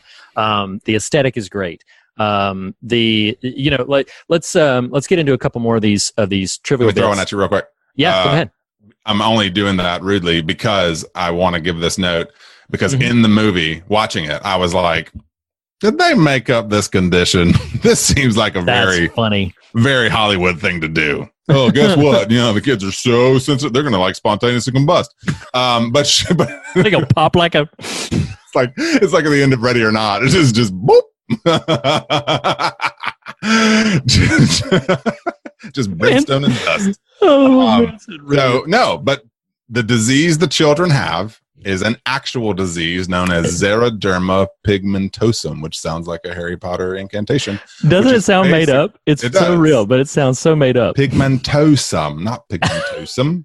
uh, which is basically an extreme sensitivity to sunlight, is very rare with roughly a thousand people in the world that have it. Yeah, absolutely. Um, the only other thing that I had that I think is is substantial um, is uh, so Nicole Kidman was just coming off of a film I know you love, Moulin Rouge, and she was Come reluctant. she was reluctant to do this project because of its darker themes. Um, and she claimed in interviews, you can debate about whether that was to hype promotion for the film or whatever, that preparing for the role gave her nightmares. Um, it is also interesting for me to note that it was executive produced by Tom Cruise, who was Kidman's husband at the time. Their romance was was pretty, uh, you know, noteworthy and popular. They were like a big Hollywood power couple, um, and it would ultimately be their final project together in any capacity before their divorce. Um, and it what's interesting All to me, I'm sorry. Go ahead. no, it's You- just you may be about to say what I was going to say. well, what's interesting too is that concurrently, Cruise was working on Vanilla Sky, and Vanilla Which I hate. Sky. Yeah, I, I'm not. I'm not that fond of it either. Vanilla Sky was a remake of uh, Alejandro Amenabar's film Open Your Eyes, um, and would release just a few months after the others. So there's a lot of little like connections there. Hmm. But anyway, Yeah. hmm. Those little early aughts Hollywood connections. Yeah. No, I was actually going to say the note I read is that she did actually quit during rehearsals. yes, no, I had Um, read that. Yeah, yeah, Yeah, no, you didn't say it. I didn't Um, say it. I was trying Only other note I have that I thought you'd enjoy is the name of the gardener, Mr. Tuttle, is the Mhm. same as the gardener in The Changeling. Oh yeah, I do like that. Yeah, It makes me happy. Yeah, makes me Mhm. happy. I was at a home recently and I was talking to this guy who clearly wasn't quite that interested in the wares. I was there to hawk to him. Um, Oh, okay. I just, I just talk about what I do. Get out of here I'm with a- your hawking wares. Hey, sure, I'm just trying to hawk my wares to you. Um, and he's like, I won't have any of that. We don't do that here. Yeah, we yeah, don't yeah. cotton to your kind. anyway, the podcast came up and he was like, "Oh, you know, I love The Shining," and I think he he he dabbled in the uh, illicit substances while he watched The Shining, according to his story. But but he was like, "Have you heard of you know a lot, a lot of people have heard of The Changeling?" And I was like, Oh. "Well, as a matter of fact, didn't care for it." and he's like, "You take your window." yeah, yeah, yeah. I'm gonna throw your wares out and stay out of the Woolworth. I'm gonna Um, hawk you off my front porch. Um. So yeah, Uh, likes, dislikes. Do you want to? yeah. Uh, so my my very very first one, although I you know I know you would probably had this on yours, so you can chime in. There are two characters that was a really nice surprise to see. Uh, I'm going to mention the one that you're probably not going to name. Uh, it was delightful to see Mrs. Mills, old Eloise Hawking, who Yep. at the time I would not have known who that was because Mm. Lost hadn't even aired yet. Um, and so uh, the actress is uh, Phil, uh, Fionnula Flanagan. I don't know how I know how to say the last Bless name.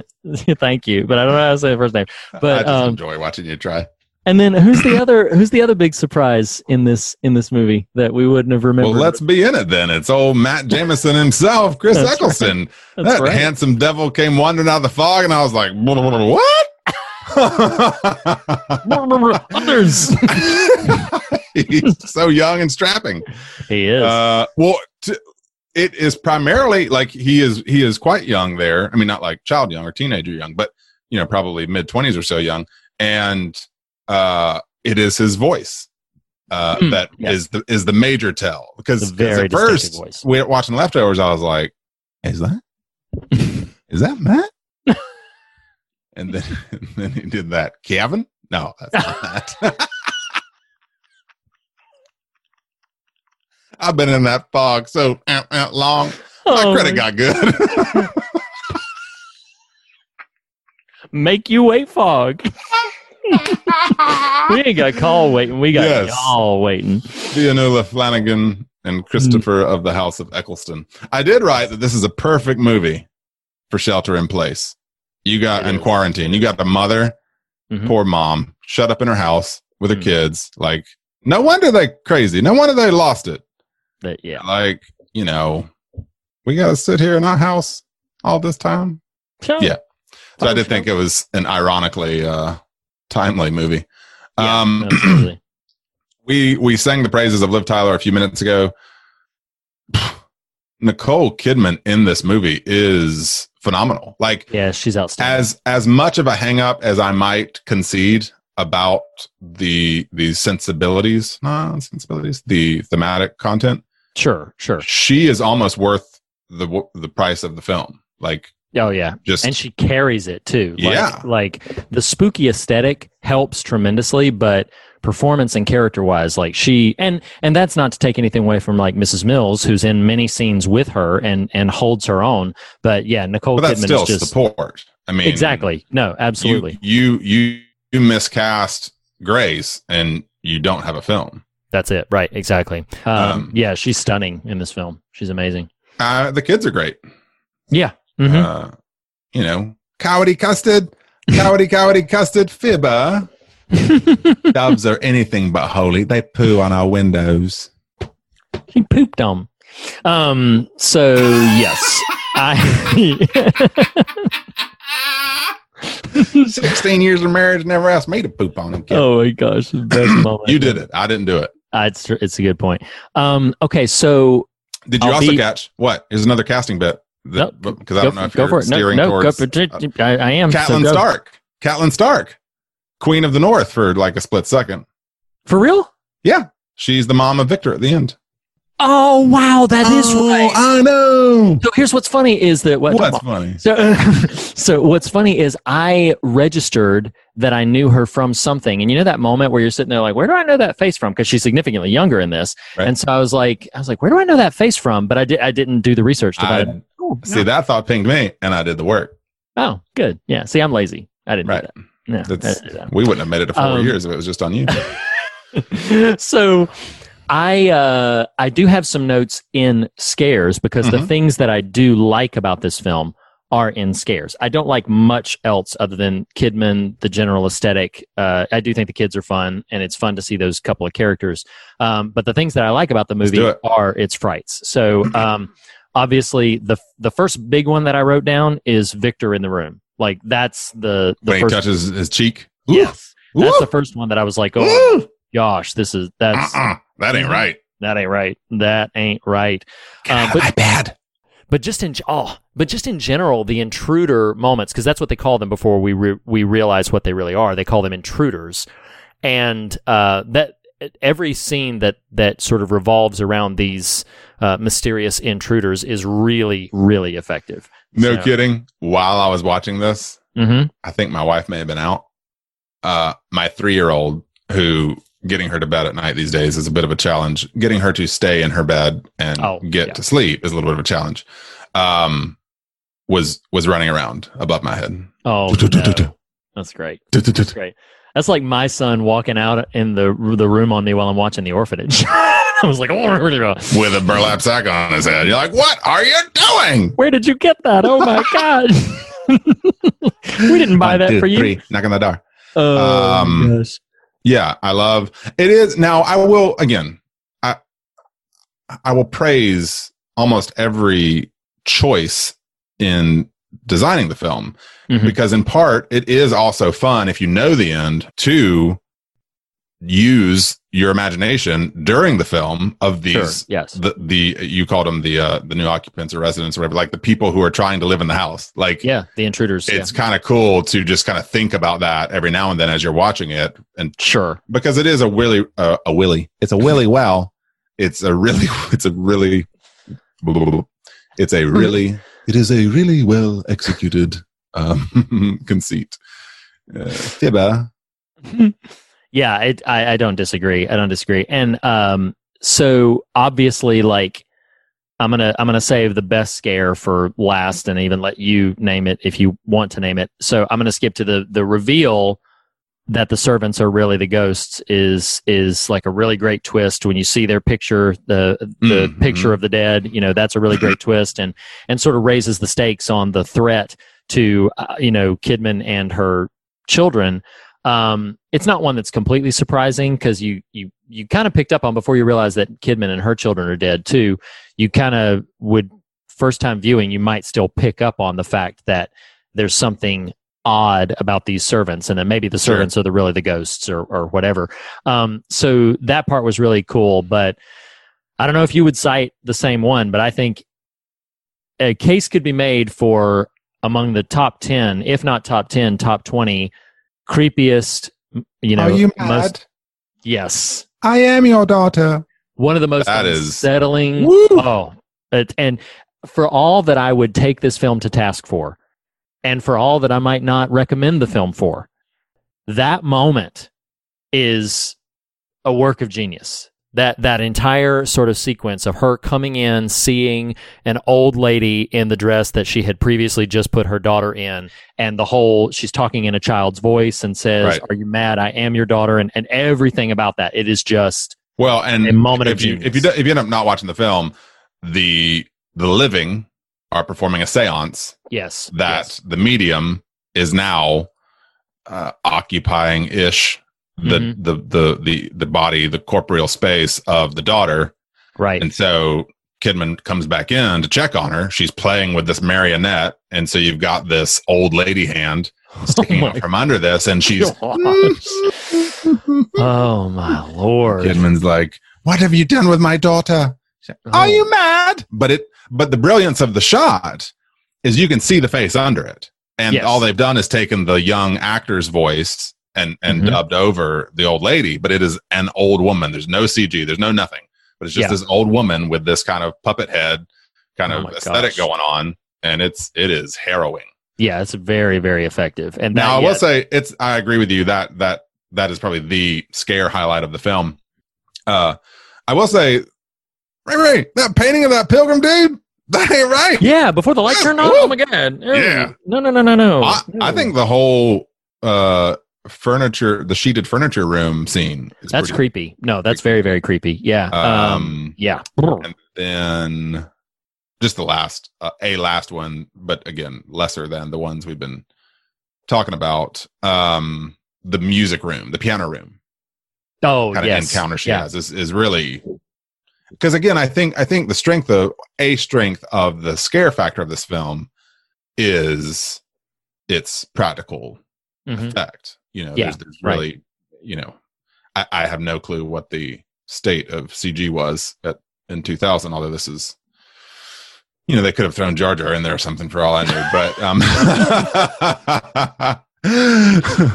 was is funny. you so mad you say i'm your daughter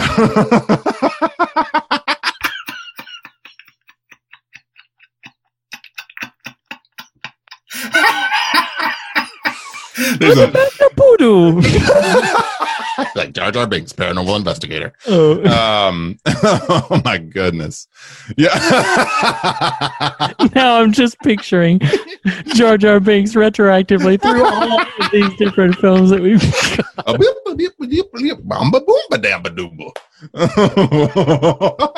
I'm not a racial stereotype at all. My gosh. You you wanna dive in the deeps? Let's do it. Let's do it. Um, so I want to, you know, uh, we've already sort of scratched up on the on the surface of my major problem with the film. I want to unpack it for for just a brief moment. I don't want to beat up on it, but I am I do not respond positively either in films that affirm what you would call my worldview or films that challenge it. I do not respond very positively to films that tritely treat the ideas as if they are ridiculous ideas and that the filmmaker and storyteller is smarter than they are. Like my best example of a film that I love and we've done a whole episode about it so I'm not going to just just go back and listen to our episode on The Wicker Man. I love the way The Wicker Man We know you love the Wicker Man. I do. Dancing around, dancing the around the maple. maple. Oh. So um, that's really funny because I ain't even like that. But um, the the way the Wicker Man wrestles with religious ideas, both pagan and Christian, is so dripping with uh, seriousness. And I don't mean I don't mean hyper seriousness as if Uh-huh. it takes itself too seriously. I mean it it treats them with respect.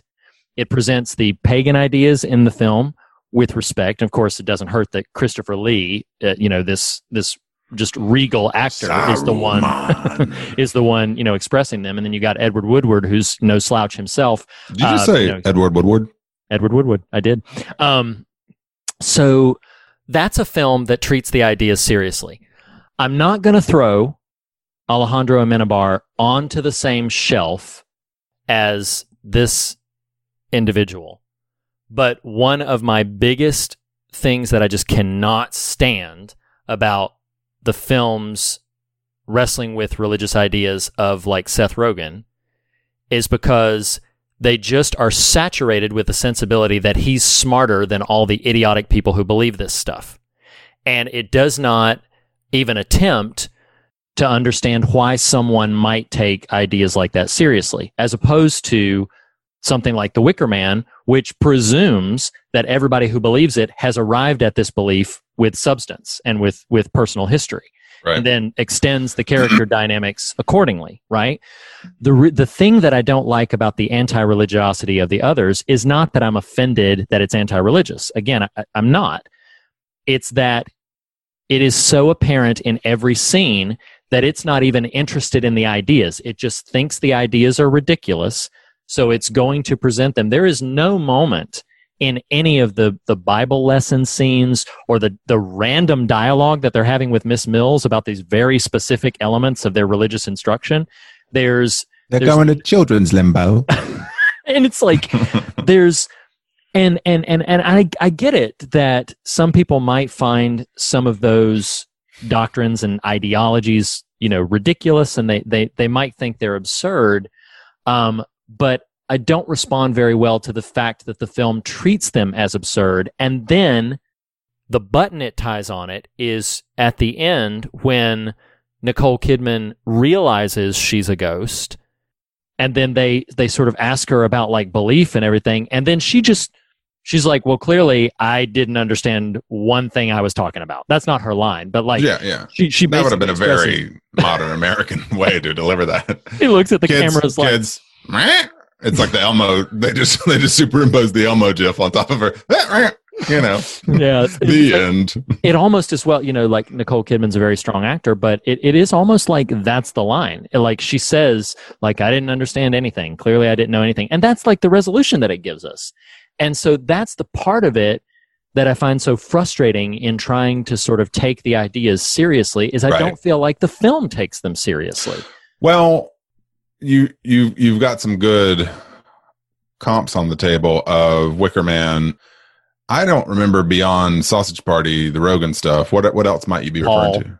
um, which i actually don't think paul the- was seth rogen but i think he was he voiced the, Oh, the alien, alien? in in That's- paul and yeah and it's it's it's got some- religious undertones or very che- very cheap anti-religious sentiment because Kristen Wiig's character is like a hyper-religious person who Oh, at the oh. end completely converts to this was all BS and and all Right. that kind of stuff. Um, so yeah, Well, what's I, I'll I'll affirm your take on Wicker Man, even though it's not like a favorite of mine. What Wicker Man does is posits equal forces. And I'm not Yes. arguing in the real world good and evil are equal forces. That's not what I'm saying. No, I'm saying no. in the context of the film, it's saying these are two ideologies that these that the characters in these films take seriously. It's almost a what if what if good doesn't win? You know what I mean? Like, and that's Right. kind of an Yes. interesting conversation. it is. Whereas Yes. I'm going to use a an argumentative phrasing here that I don't know if I'm totally know what I'm saying. It feels like what Amenabar does is to set up a straw man, right? Like yes, yes, he basically just says, "Let me build up this thing with the intention of knocking it down." Yes, Um, which, which, yeah, is kind of an unfair take, kind of an unfair treatment. Um, well, let me let me throw. I, I, I don't. I'm always conscientious, or want to be conscientious at least. I don't know that I always am. Of I don't want you to feel short shrift on the ideas you presented. I, I'm wondering if uh, the theme I that kind of jumped out at me this go round won't redeem the film for you, but No, I I wonder if it will it will elevate the conversation at least. Sure, absolutely. because because something that I found real interesting, and this is from you you cited the release of this film as you know at the 20 years ago mark and and I mean my personal journey of faith if you will has so evolved in that time frame.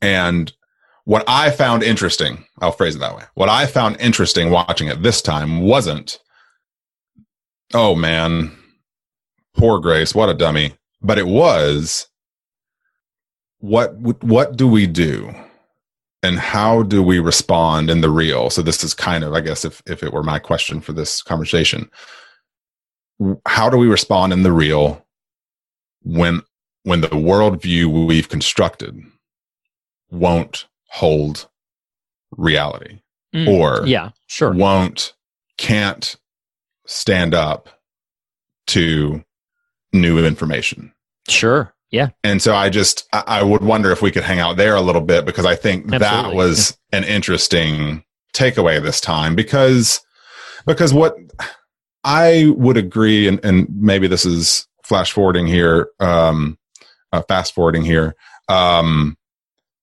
you know i i do think part of me would if someone's if someone's a horror fan and likes the general material i think this is worth watching hmm with maybe some caveats there.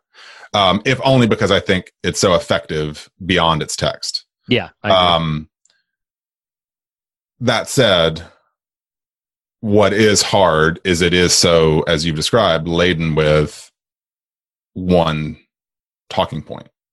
And Yeah. so I find it interesting.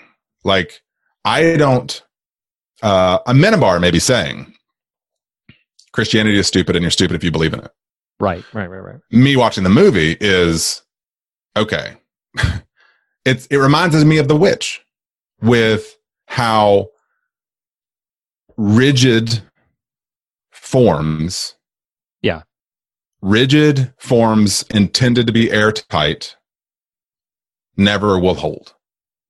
And I think but I think what's fascinating about that point is and why it's easy for me to be you're not not doing this it's easy for me to process the others is because i can say well that's not god that's Right. not uh it is unfortunate and sort of small minded if and i'm assigning uh, that's a big a loaded phrase and maybe assigning too much ill intent on Amenabar's part but taken purely on the text of, of the the assessment you've made of the film, which I think is there, it's small minded in its approach.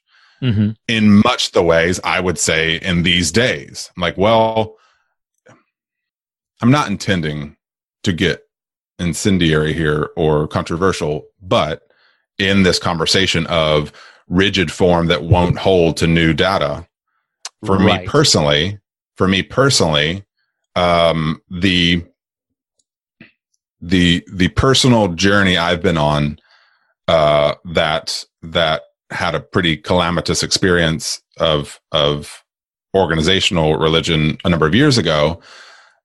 I um I- I'm, I'm I'll quit beating around the bush here, but uh, the church we attended was very uh, resistant to to LGBTQ friendliness.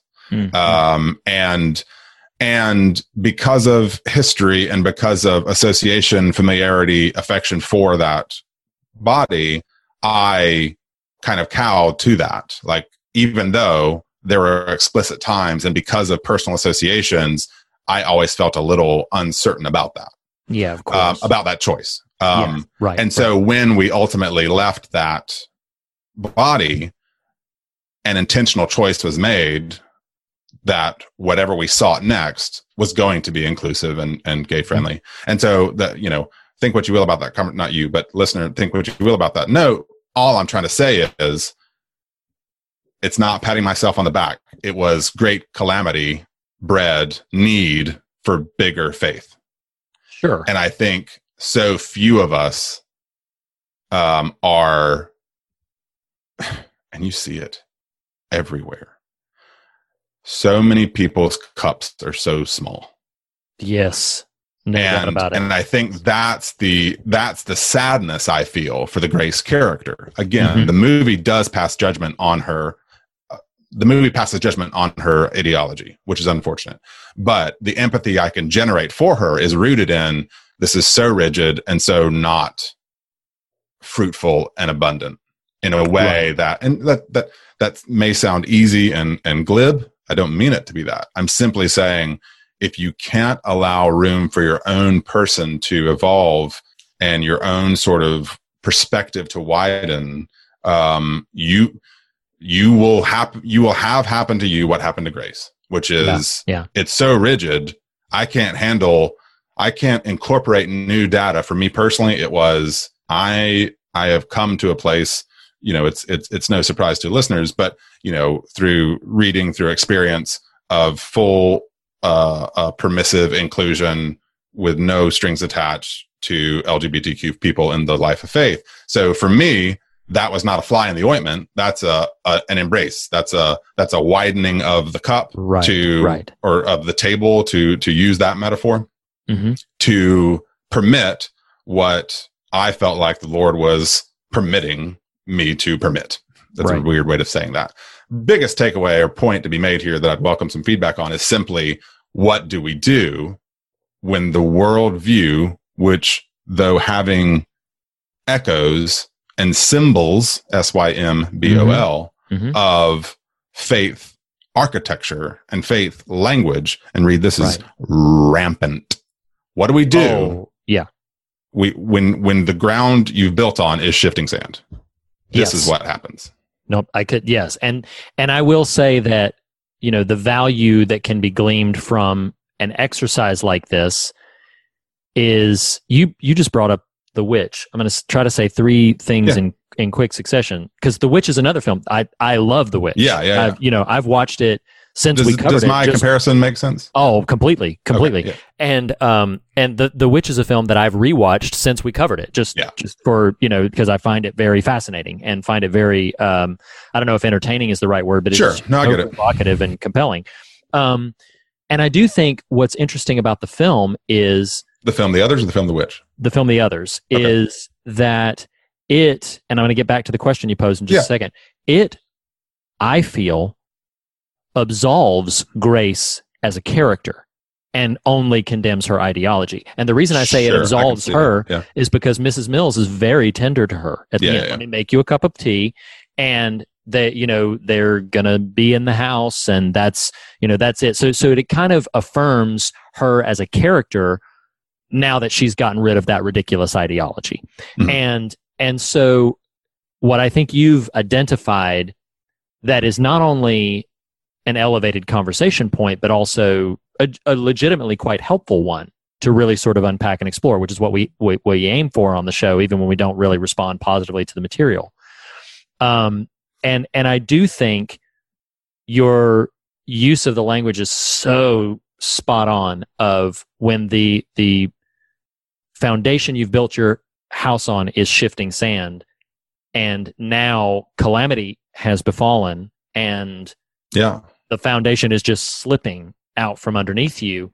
And there is that cautionary element to the others that I think is, uh, I, I do think it's, it's, it's genuinely valuable to challenge your own Right. Sort of, um, and I've grown to be a bit uncomfortable with the world, uh, sorry, with the word worldview. Um, because I feel like this is an odd way to say this because worldview by definition is like a, an expansive sort of thing. Um, but I feel like the use of it is really reductive. I don't know why I cringe Well, a little bit at the word framework. worldview. Yeah, yeah, yeah, yeah. Um, and I'm not taking you to task for using that word. I'm just saying, like, there are people because I used it earlier as well. I think there are people who um, they do the the reason it's kind of appropriate is the way they view the world, Right, literally, right. like the way they see what's happening and how that can be so insulated and isolated and compartmentalized. And I think what keeps me from really embracing the others as a film and in the way it explores that is simply the fact that I feel like it doesn't lead me to that. It starts from that premise and then just shows me why it believes that way. Whereas a film like The Witch or even like The Wicker Man sort of leads from, hey, Wicker Man being like, hey, uh, what happens when two uh, worldviews, diamet- you know, diametrically opposed to each other, collide? The Witch is, hmm, what happens when that level of rigidity, you know, is confronted with forces beyond its control, and and the center doesn't hold, and it starts Right. to, to slip away from it. Um, and so Well, I, I'm sorry. no, no, it's okay. Just my, my Yeah. only other statement is I, I do think the elevated element of the conversation is we do see an an absurd amount of people right now who are so stubbornly opposed to acknowledging the flaws in their own perspective or the possibility that there could be a Right, flaw right, right. to their perspective. And in that sense, yes, I do think, you know, a very sort of, and it's ironic that her name is Grace, and and and uh, maybe not ironic, maybe very intentional. Um, and that the other piece, before I pivot it back over to you, that I just don't want to lose that is that what happens at the end, they are quite literally letting the light in. They've been living in darkness. Sure. Right. They've been living in self-imposed darkness because the light is pain, and then when they realize, like, oh no, the light is not hurting me, and and I would I would posit that to a filmmaker like Amenabar, the light to him is rational thinking, Yeah. clear mindedness, Yeah. getting getting out of superstitious ways of thinking, which is probably Well, because she even says, "How could people be so superstitious?" When she finds the death photos, yes, exactly, exactly. And so clearly there is an element. you almost it. expect Nicole Kidman to look up and go, "Ah," just just wink at the screen. How could You they know. be so superstitious? And then, like, you know, like uh, he doesn't do. Thankfully, he doesn't do the thing that like Shyamalan in Six Sense does, and goes back and shows you all of Sure. the Yeah, yeah, yeah. that you should Look how realized from- superstitious you've been, Grace. Message. Message. that moment can only happen after two decades of friendship. Yeah, yeah. That's it. Well, I want to. I want to. Or, I'm sorry. Were you done, or do you? No, I'm done. With No, the no, thought. yeah, okay. no, well, I'm going to take. I'm not shifting away. I'm taking what you're laying down and and and molding it. I'm making moldy hand fa- gestures here. Um, Don't ever do that. Not moldy hands, like your hands have mold on them, but whatever. It's I like. Ghost. It's like the movie Ghost. Um, um, so many references this episode. I love it oh, it's so good. um because what's interesting about it i would put i would put the others more in the camp with mother mother oh, than i would yes. with the witch or wicker I man don't. I don't disagree with that because- at all. because it never blinks from where it wants you to land Correct. That's absolutely and right. And how that would happen i think in the others because i was i was pondering this while you're chatting is ms mills never offers a competing ideology. Correct. a, a complementary ideology something new to the mix. She's just waiting for grace literally to understand the situation but also metaphorically to set aside the superstition Correct. Whereas I think something that happens in The Witch that makes it so strong is not only does the film affirm the ideology, Black Mhm. Phillip, yes. Mhm. but it does offer challenges to the father's views. Yes, it does. I mean, Yes. I don't remember the son's name, but the the vision he has on Mhm. his in his death throes, I mean, that is Yeah. powerful no, absolutely. and yes. does more to make a more robust conversation within the film itself yes. than the others ever even attempts. yeah. Um, and, absolutely. and and I think you know, I, my my cynical self would be happy to beat up on this stuff for for a while, but it is difficult, as you put it, to to sort of in your comings and goings, like so. it- It's just fascinating. Like I feel like what I try to do is offer complimentary conversation sure. Yeah, of course. whereas so many people are happy to be grace and i Mhm. worry that you know that that's not a it's not sustainable it's Yes. not tenable um i remember uh I, I don't i haven't listened to it in quite a while but the bible for normal people podcast they did and it was actually really tenderly done even though it was meant as critique um another organization much more traditional uh, i don't mean this as an incendiary word but fundamentalist type of organization had written a piece about two years ago published a piece on their website that effectively was like why if you're progressive you're about to be an atheist Mm. actually wasn't too far from the title and and you know just super reductive stuff you'd read uh, knowing you and just be like oh uh, you know just just flimsy argumentation Sure. you know poor poorly intended. You know, Yeah. I mean, any Right. anytime you start there, Yes. like oh, when that's your when that's your lead. I remember there's this. I'm not even going to say his name, but there's a famous relative. You know, there's an internet famous kind of militant Christian bloggy guy who his first book was like the three, the Trinity of Sin or something like that. I'm like, what a terrible first note. Like that, that. Now I'm getting fired up. That Raise it. is the Yeah. poison in the well. When your entry into the conversation is the Trinity of sin. I don't know that. It was the Trinity something like the unholy Trinity. That was it. That was The it. unholy you Trinity. even know what I'm talking about. And I'm like, I will not listen to you. I'm not No. going to do it, which is not me being a intransigent, intransigent. It's me saying when, when there is no nuance, yes. I will you there is no invitation to conversation. And ah. that's for both sides of the argument. Anyway, where I was going with Bible for Normal People is they offer this really interesting critique of that uh progressive atheist blog post, this this very trafficked website uh, posted, published. But it was basically challenging it saying it isn't that if you're progressive, you're going to become an atheist. It's so many people were handled too small a table Mm. and and and don't and once they start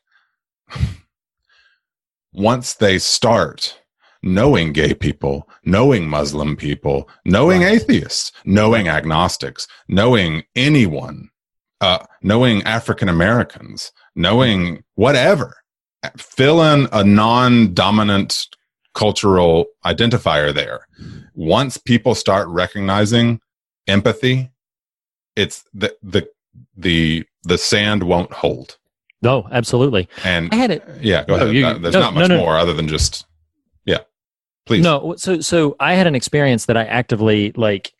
A lot of times, proximity to our recordings, uh, you know, life bleeds into the conversation sure. because it's what's on our minds and it's what's happened recently. And I wasn't planning to bring this up, but it's just the, it's it's too Mhm. there for the conversation. No, I wasn't.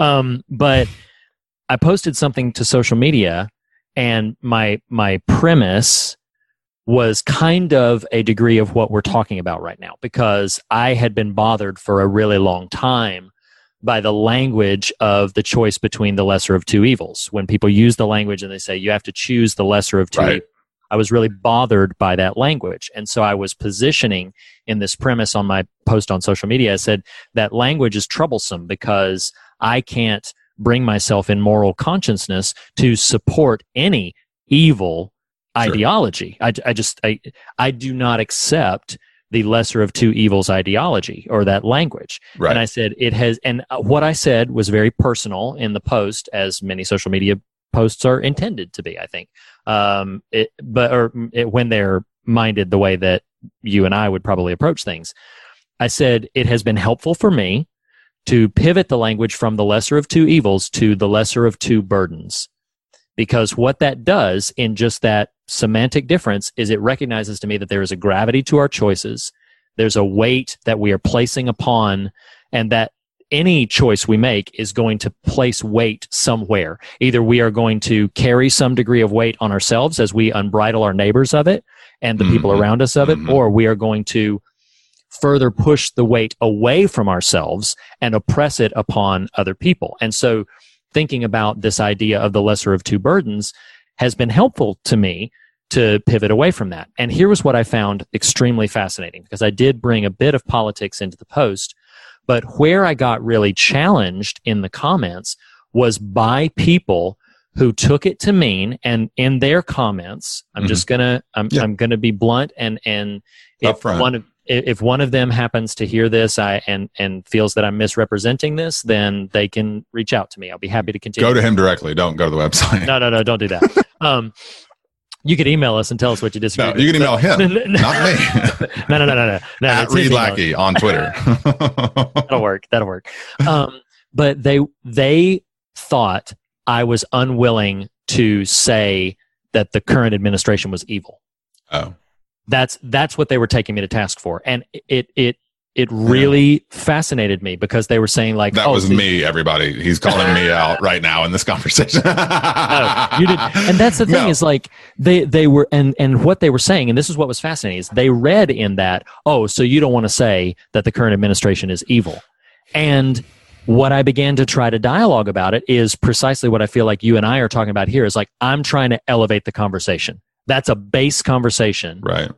and whether or not i feel that way or whether or not i think that way that's not the conversation that we need to have because it's not a productive one Right. because right. we can speak truth to power and we can call wrong wrong and we can even call evil evil but the moment that you take this whole group and you say well that's just evil or that's just stupid or that's just whatever well now you've you've led with that you've it's the unholy trinity title it's the why if you're Mhm, progressive you mhm. are Right. uh, you know this about to be an atheist or whatever. Exactly. It's it's you are leading with the conclusion instead of becoming interested in having any sort of substantial dialogue. You are only interested in making your case and challenging it and wanting the other side to shut up about it if they don't feel the same way. Right. And to me, it was like, no, I'm the and, and I said this in the post. I said the long or I can't remember if it was the post or the comments, but I said the longer we insist that evil, good and evil are the language being used, the longer we insist that, the more ridiculous we find it that anybody would support the opposing ideology. And while I may sit in my stance and find it, you know, difficult to swallow certain things that people adopt and certain peop things that people embrace, if I want to have any version of hope of of not slipping into the same sludge, then I have got to be above that in my language and in my thoughts. And I cannot be dismissive or reductive, even Right. if I would still challenge those ideas on those moral grounds. Well, and that's why it's so hard. I'm sorry to cut you up, but no, no, no, you're fine. You go ahead. I want to. I want to talk, not be monologued at. I'm kidding. I'm kidding. I'm kidding. Um, it took two minutes. I know. I know. I'm kidding. Um, uh, you know, one, I, I would agree with you. I think. I think that that uh, claim is a bit mis- misrepresentative of your intent there. And just as your uh, copy editor Reed, I would like to offer an alternate phrasing that might be more workable for you. Oh, nice. That's the lighter of two burdens. Um, ah, right, right. um, because I think I was just playing on the lesser words, but you're correct. sure, sure, sure. Okay, you win. Um, but but I think I think probably your intention, and I didn't. I, I saw the post. I probably liked it, actually and literally. um, and but I didn't follow the conversation after it. Um, I only do that when stones start flying because I want to pick one up. Um, That's right. Yeah, yeah, yeah. but uh, oh, there's a fight. yo grenades in a backpack catch um is you know I, I think i think the better takeaway there is just this is how you should approach life right Yes.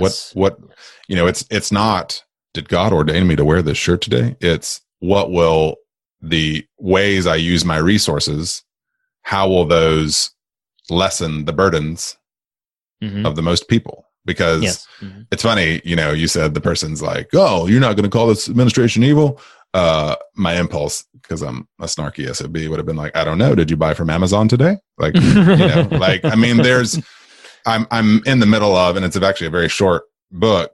It's just um, my reading is a little uh, away from me right now, but a Rohr book I got off their website. It's called "What Do We Do with Evil," and it's um, and there's this really powerful statement in it that basically says, you know, the things we we will agree to immorality when it when it benefits us Yes, correct.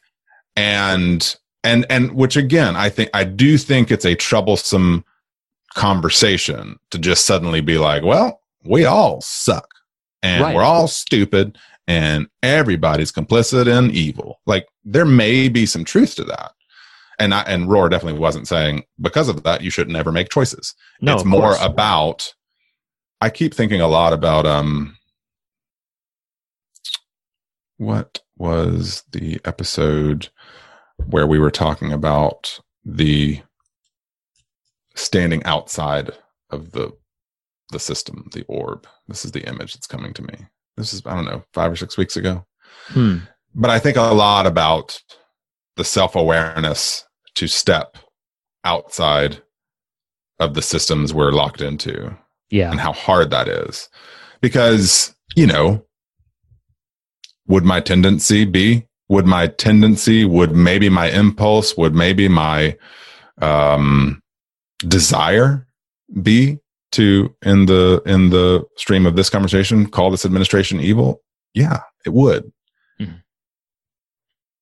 Is that super productive of a choice? I I don't know about that. I mean, you know, we'll you and I believe it or listeners might not believe it or uh, believe it, but you know, we occasionally have conversations off pod, and you can attest to this. there have been times I can recall in the last few years I've called you burdened to say, at what point can we what at what point do we get to use the word evil? Not because I'm dying to here, Right. No, I understand. Right. but because my goodness. But the trouble you run into, and you know this because of off pod conversations, uh, uh, as I've characterized people in my orbit on quote unquote the other side, we're going to get called evil, Absolutely. And then the conversation stops. right? It's just it's just Right. over at that point, and it's about And- which evil you're willing to Right. dismiss. Yes. And, And yeah. I, I lament to my wife sometimes, and this is not the conversation for this, but I'm like, man, what sucks about not being on that other side is this winner card that likes to be played of the abortion word. I'm like, Right. you of course. Yes. Mhm. you, you, I'm working to not dismiss and label. Like it takes energy and effort to to exercise grace and compassion. Please utilize the same courtesy Absolutely. because other otherwise, bringing it full circle here. Otherwise, we're Amenabar and the others. There's nothing to be said. yes. There's no conversation to be. There's not a conversation being asked for. There's a statement being made. They're explaining. They're not exploring. Reed. That's right. That's that's the thing. Man, I didn't even stumble on that. See, you're I know. You're good. You, you. But honestly, like that's the issue for me is is yes, I first of all, I recognize not only my complicity, but my fallibility Right. and the fact that I have things I- to learn. That I won't recognize. I ain't wrong. I'm kidding. Holy crap. so- I'm kidding. But the the reality that i have so much to learn and the reality that and and to me understanding moral integrity means recognizing that you know I, I go back all the time. I don't quote him as often as you quote Rohr but you know my my version of your Rohr is Okay. Chesterton. No i'm just saying like uh, i don't cite chesterton quotes as much but i do cite frequently when he said you know he he responded to the question from the newspaper that said uh, you know what's wrong with the world and he wrote back uh, dear sirs in response to your question what is wrong with the world i am sincerely gk chesterton and it was this recognition of the problem is here Right. and Right. and if i'm going to chase the solution to it i have to recognize wherein the problem lies in me and be self-reflective and then allow that to be the moral ground upon which i stand and challenge the things i see around me and Mhm. then it is not a matter of the the pharisee standing saying lifting up his hands and saying god i thank you so much that i'm not like all of these other people. I thank you so much and and that's the thing that really starts to get under my skin is the ways i will hear both sides of the political aisle or the ideological aisle be like man i am so glad i'm not like them liberals. I'm so glad i'm not like them republicans or whatever. And it's like that's all you look like to me is you look like you're standing there with your hands held high and your head held up and say, Man, I am morally superior to all of you trash over there. And whatever reality might be true of the implicit wrongness or the explicit evil in some of the ideologies being expressed, the position I want to continue to keep myself in is knees, hand beating upon my chest, say, Have mercy on me, and let me recognize, not because I feel like I'm worthless trash, but because I recognize, no, I am incomplete in the sense of I am still in progress. I am still alive. Dang it. I am still learning. I am still growing. I have not arrived at some plateau that says, oh, well, now this is it. And I'm just going to, you know, follow this constructed path all the way to glory Right, land. No, right. I am, I am in a relationship right now. I am not in a power structure. I am not in, you know, my relationship with my wife, my relationship with my son. It is fluid. It is vibrant. It is alive. It means we will constantly challenge each other. We will constantly be different. We will constantly learn things. There will be moments of frustration and calamity. There will be moments of profound beauty and joy. And that is faith to me and what I want to continue to embrace, not some morally superior, your ideas over there are ridiculous and stupid. Right, right, right. I want to embrace the full incarnational personhood of that and say, like, no, there is something above this that allows me to see people who don't adopt the same view of the world that I have and be able to still. God, please see them as human beings. And Mhm. maybe they are approaching the conversation in a super ignorant or super reductive way. Maybe they are being fooled. Maybe they are being blinded. Maybe they are grace in that. Maybe they are absolutely sitting there. And I want to have, to bring it back to the others in a kind of a validating way, much as I disagree with the film's approach to these subjects, I want to be the Mrs. Mills in that conversation, who is patient with her and who is tender with her. And when it happens, is willing to have a cup of tea and talk about it. And I don't like the way that the film you know entertains these religious ideas not because i wholeheartedly embrace those specific religious ideas but just as we've already unpacked ad infinitum i don't think that that's a substantially constructive way to go about the conversation. But what i do wholeheartedly embrace is that tenderness that mrs mills has for grace at the end where she is willing to still be present. And as Matt Jamison would say not in this film but in the leftovers uh, where he would say let's be in it then. You know like let's Right. let's hold hands. Let's let's join together. Let you know as the scriptures call out for different reasons come now and let us reason together. Let's let's talk about this let's be in the relationship together and let's move because forward. what's so fascinating about this this thought came to me earlier but it seemed irrelevant and now it's kind of circling back around like the better form and i think the truer form of what happens in the others is to say you know the the the the brain train here that just happened is your let's be in it then called to mind this this foundation you're laying of relationship. And i feel like so many people it's the unholy trinity conversation. So many people are content to i actually like when i like i like the way this is done in the leftovers. I'm using the metaphor here. So many people are content to push each other down the well. Yes. Right. Of course. Hmm Yeah. neglecting that they're supposed to jump into mm. Mhm. that that if I make my bed in hell, there you are. yeah right The best form of the others is the thought I had earlier was, you know, if if if Christ can't be present in her purgatory, he can't be present anywhere. Mm. I mean, right? Like Yes, that's the right. essence of relationship isn't separation and and setting aside. hmm It's utter and imminent joining yeah at every metaphysical sphere yes absolutely. to get really weird, you know. absolutely Anyway, that that Yeah. I don't know. Good conversation, Riri. Yeah, I, I, I actually really, I, yeah, we, I, I'm fine to, to kind of leave it there and pivot into the fog meter. If you, if you, If you had more, I wasn't trying to abort that. no, no, no, no. I feel really, I feel really good about what we've discussed. I feel very invigorated by it. It's been refreshing to me, given some of the frustrations that I've had, you know, about subjects like this. It's been refreshing to, to reflect on this with my friend. So no, that, that has, uh, has been good. So you want to do the fog meter? Let's do it. Let's do it. So every episode we discuss, well, every film we put through the rigorous metric of fear and God. Not too reductive there. Um, how scary a thing is, how substantive a thing is. I will start with fear and let you start with God. Um, I, I, I, I think it's effective as a scary movie. Uh, it, it, um, especially, you know, kind of the inverted haunted house motif. Um, I'm going to go for a seven. Okay. on the fear factor.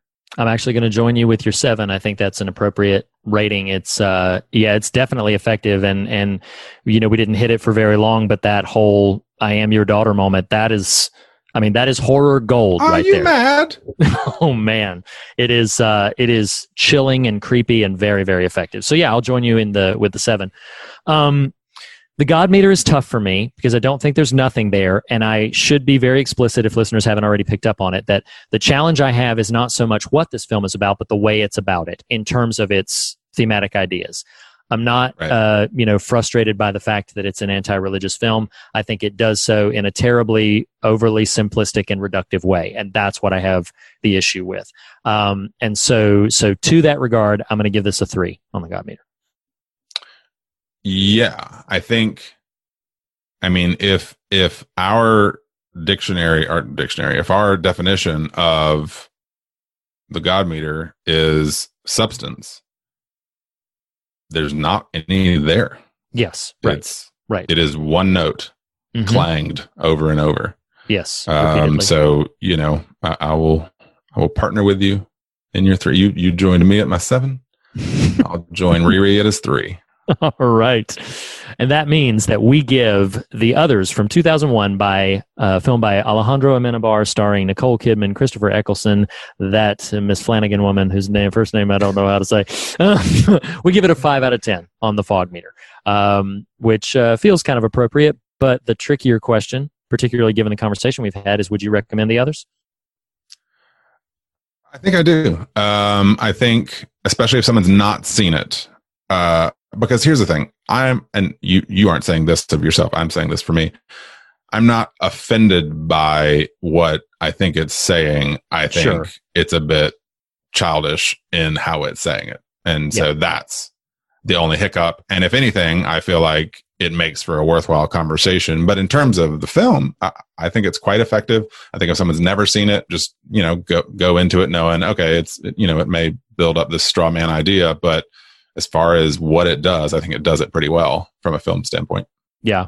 Um, I would have to just, if, if I'm being honest with myself, I don't really recommend the others, but I don't disagree with a word you've said that uh, like if you're, if you're looking for that chiller sort of vibe, have not seen it, um, and, you know, are, are okay sort of navigating, navigating around, you know, sort of a trite overlaid message, then, uh, then yeah, it is, it is very, very effective. Um, I think if I'm being honest with myself, I just, uh, I, I usually, am pretty upfront about the fact that I don't care very much for the others when it comes up Sure. in conversation. So, Yeah. um, and I was I was genuinely optimistic that maybe I would feel differently about it this time around, but it only further solidified kind of what I had felt about it. And so, uh, so yeah, that's that's where I'm at with that. But that puts this uh, this penultimate installment of this phase of hashtag in the mourning in the books. Uh, so next week Hey, we did not. We should reiterate here: we did not in our call to action reference uh, voting for 2020 2020. Oh, we didn't. And yes, we absolutely should. So if you've made it this far with us, uh, ladies and gentlemen, please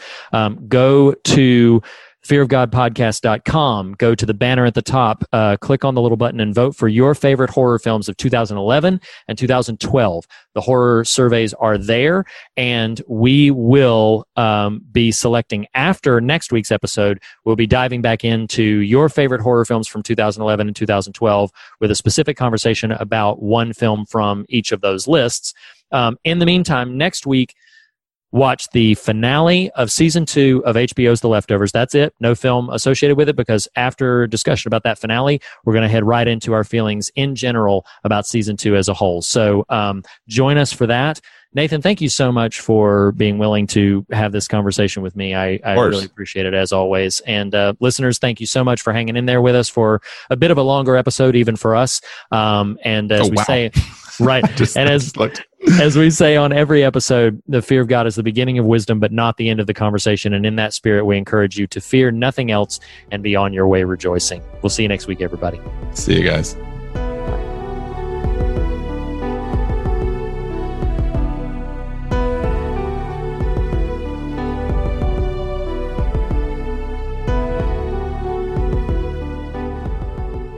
The fear of God is the beginning of wisdom, but not the end of the conversation, and you can continue the conversation in a variety of ways. You can start by visiting thefearofgodpodcast.com for all the latest news and episodes, or for merchandise and to contact us directly. You can follow us on Twitter at The Fear of God, on Instagram at Fear of God Podcast, or join the Facebook Fear of God discussion group. Special thanks to Jacob Hunt of jacobhuntcomics.com for our artwork to Lee Wright, who helped me, Reed Lackey, write our theme music, and to Tyler Smith at morethanonelesson.com for making our show possible. Lastly, be sure to subscribe to us on your podcast platform of choice, and if you listen to us through iTunes, we would greatly appreciate a rating and a review. Thanks so much for listening. We'll see you next week.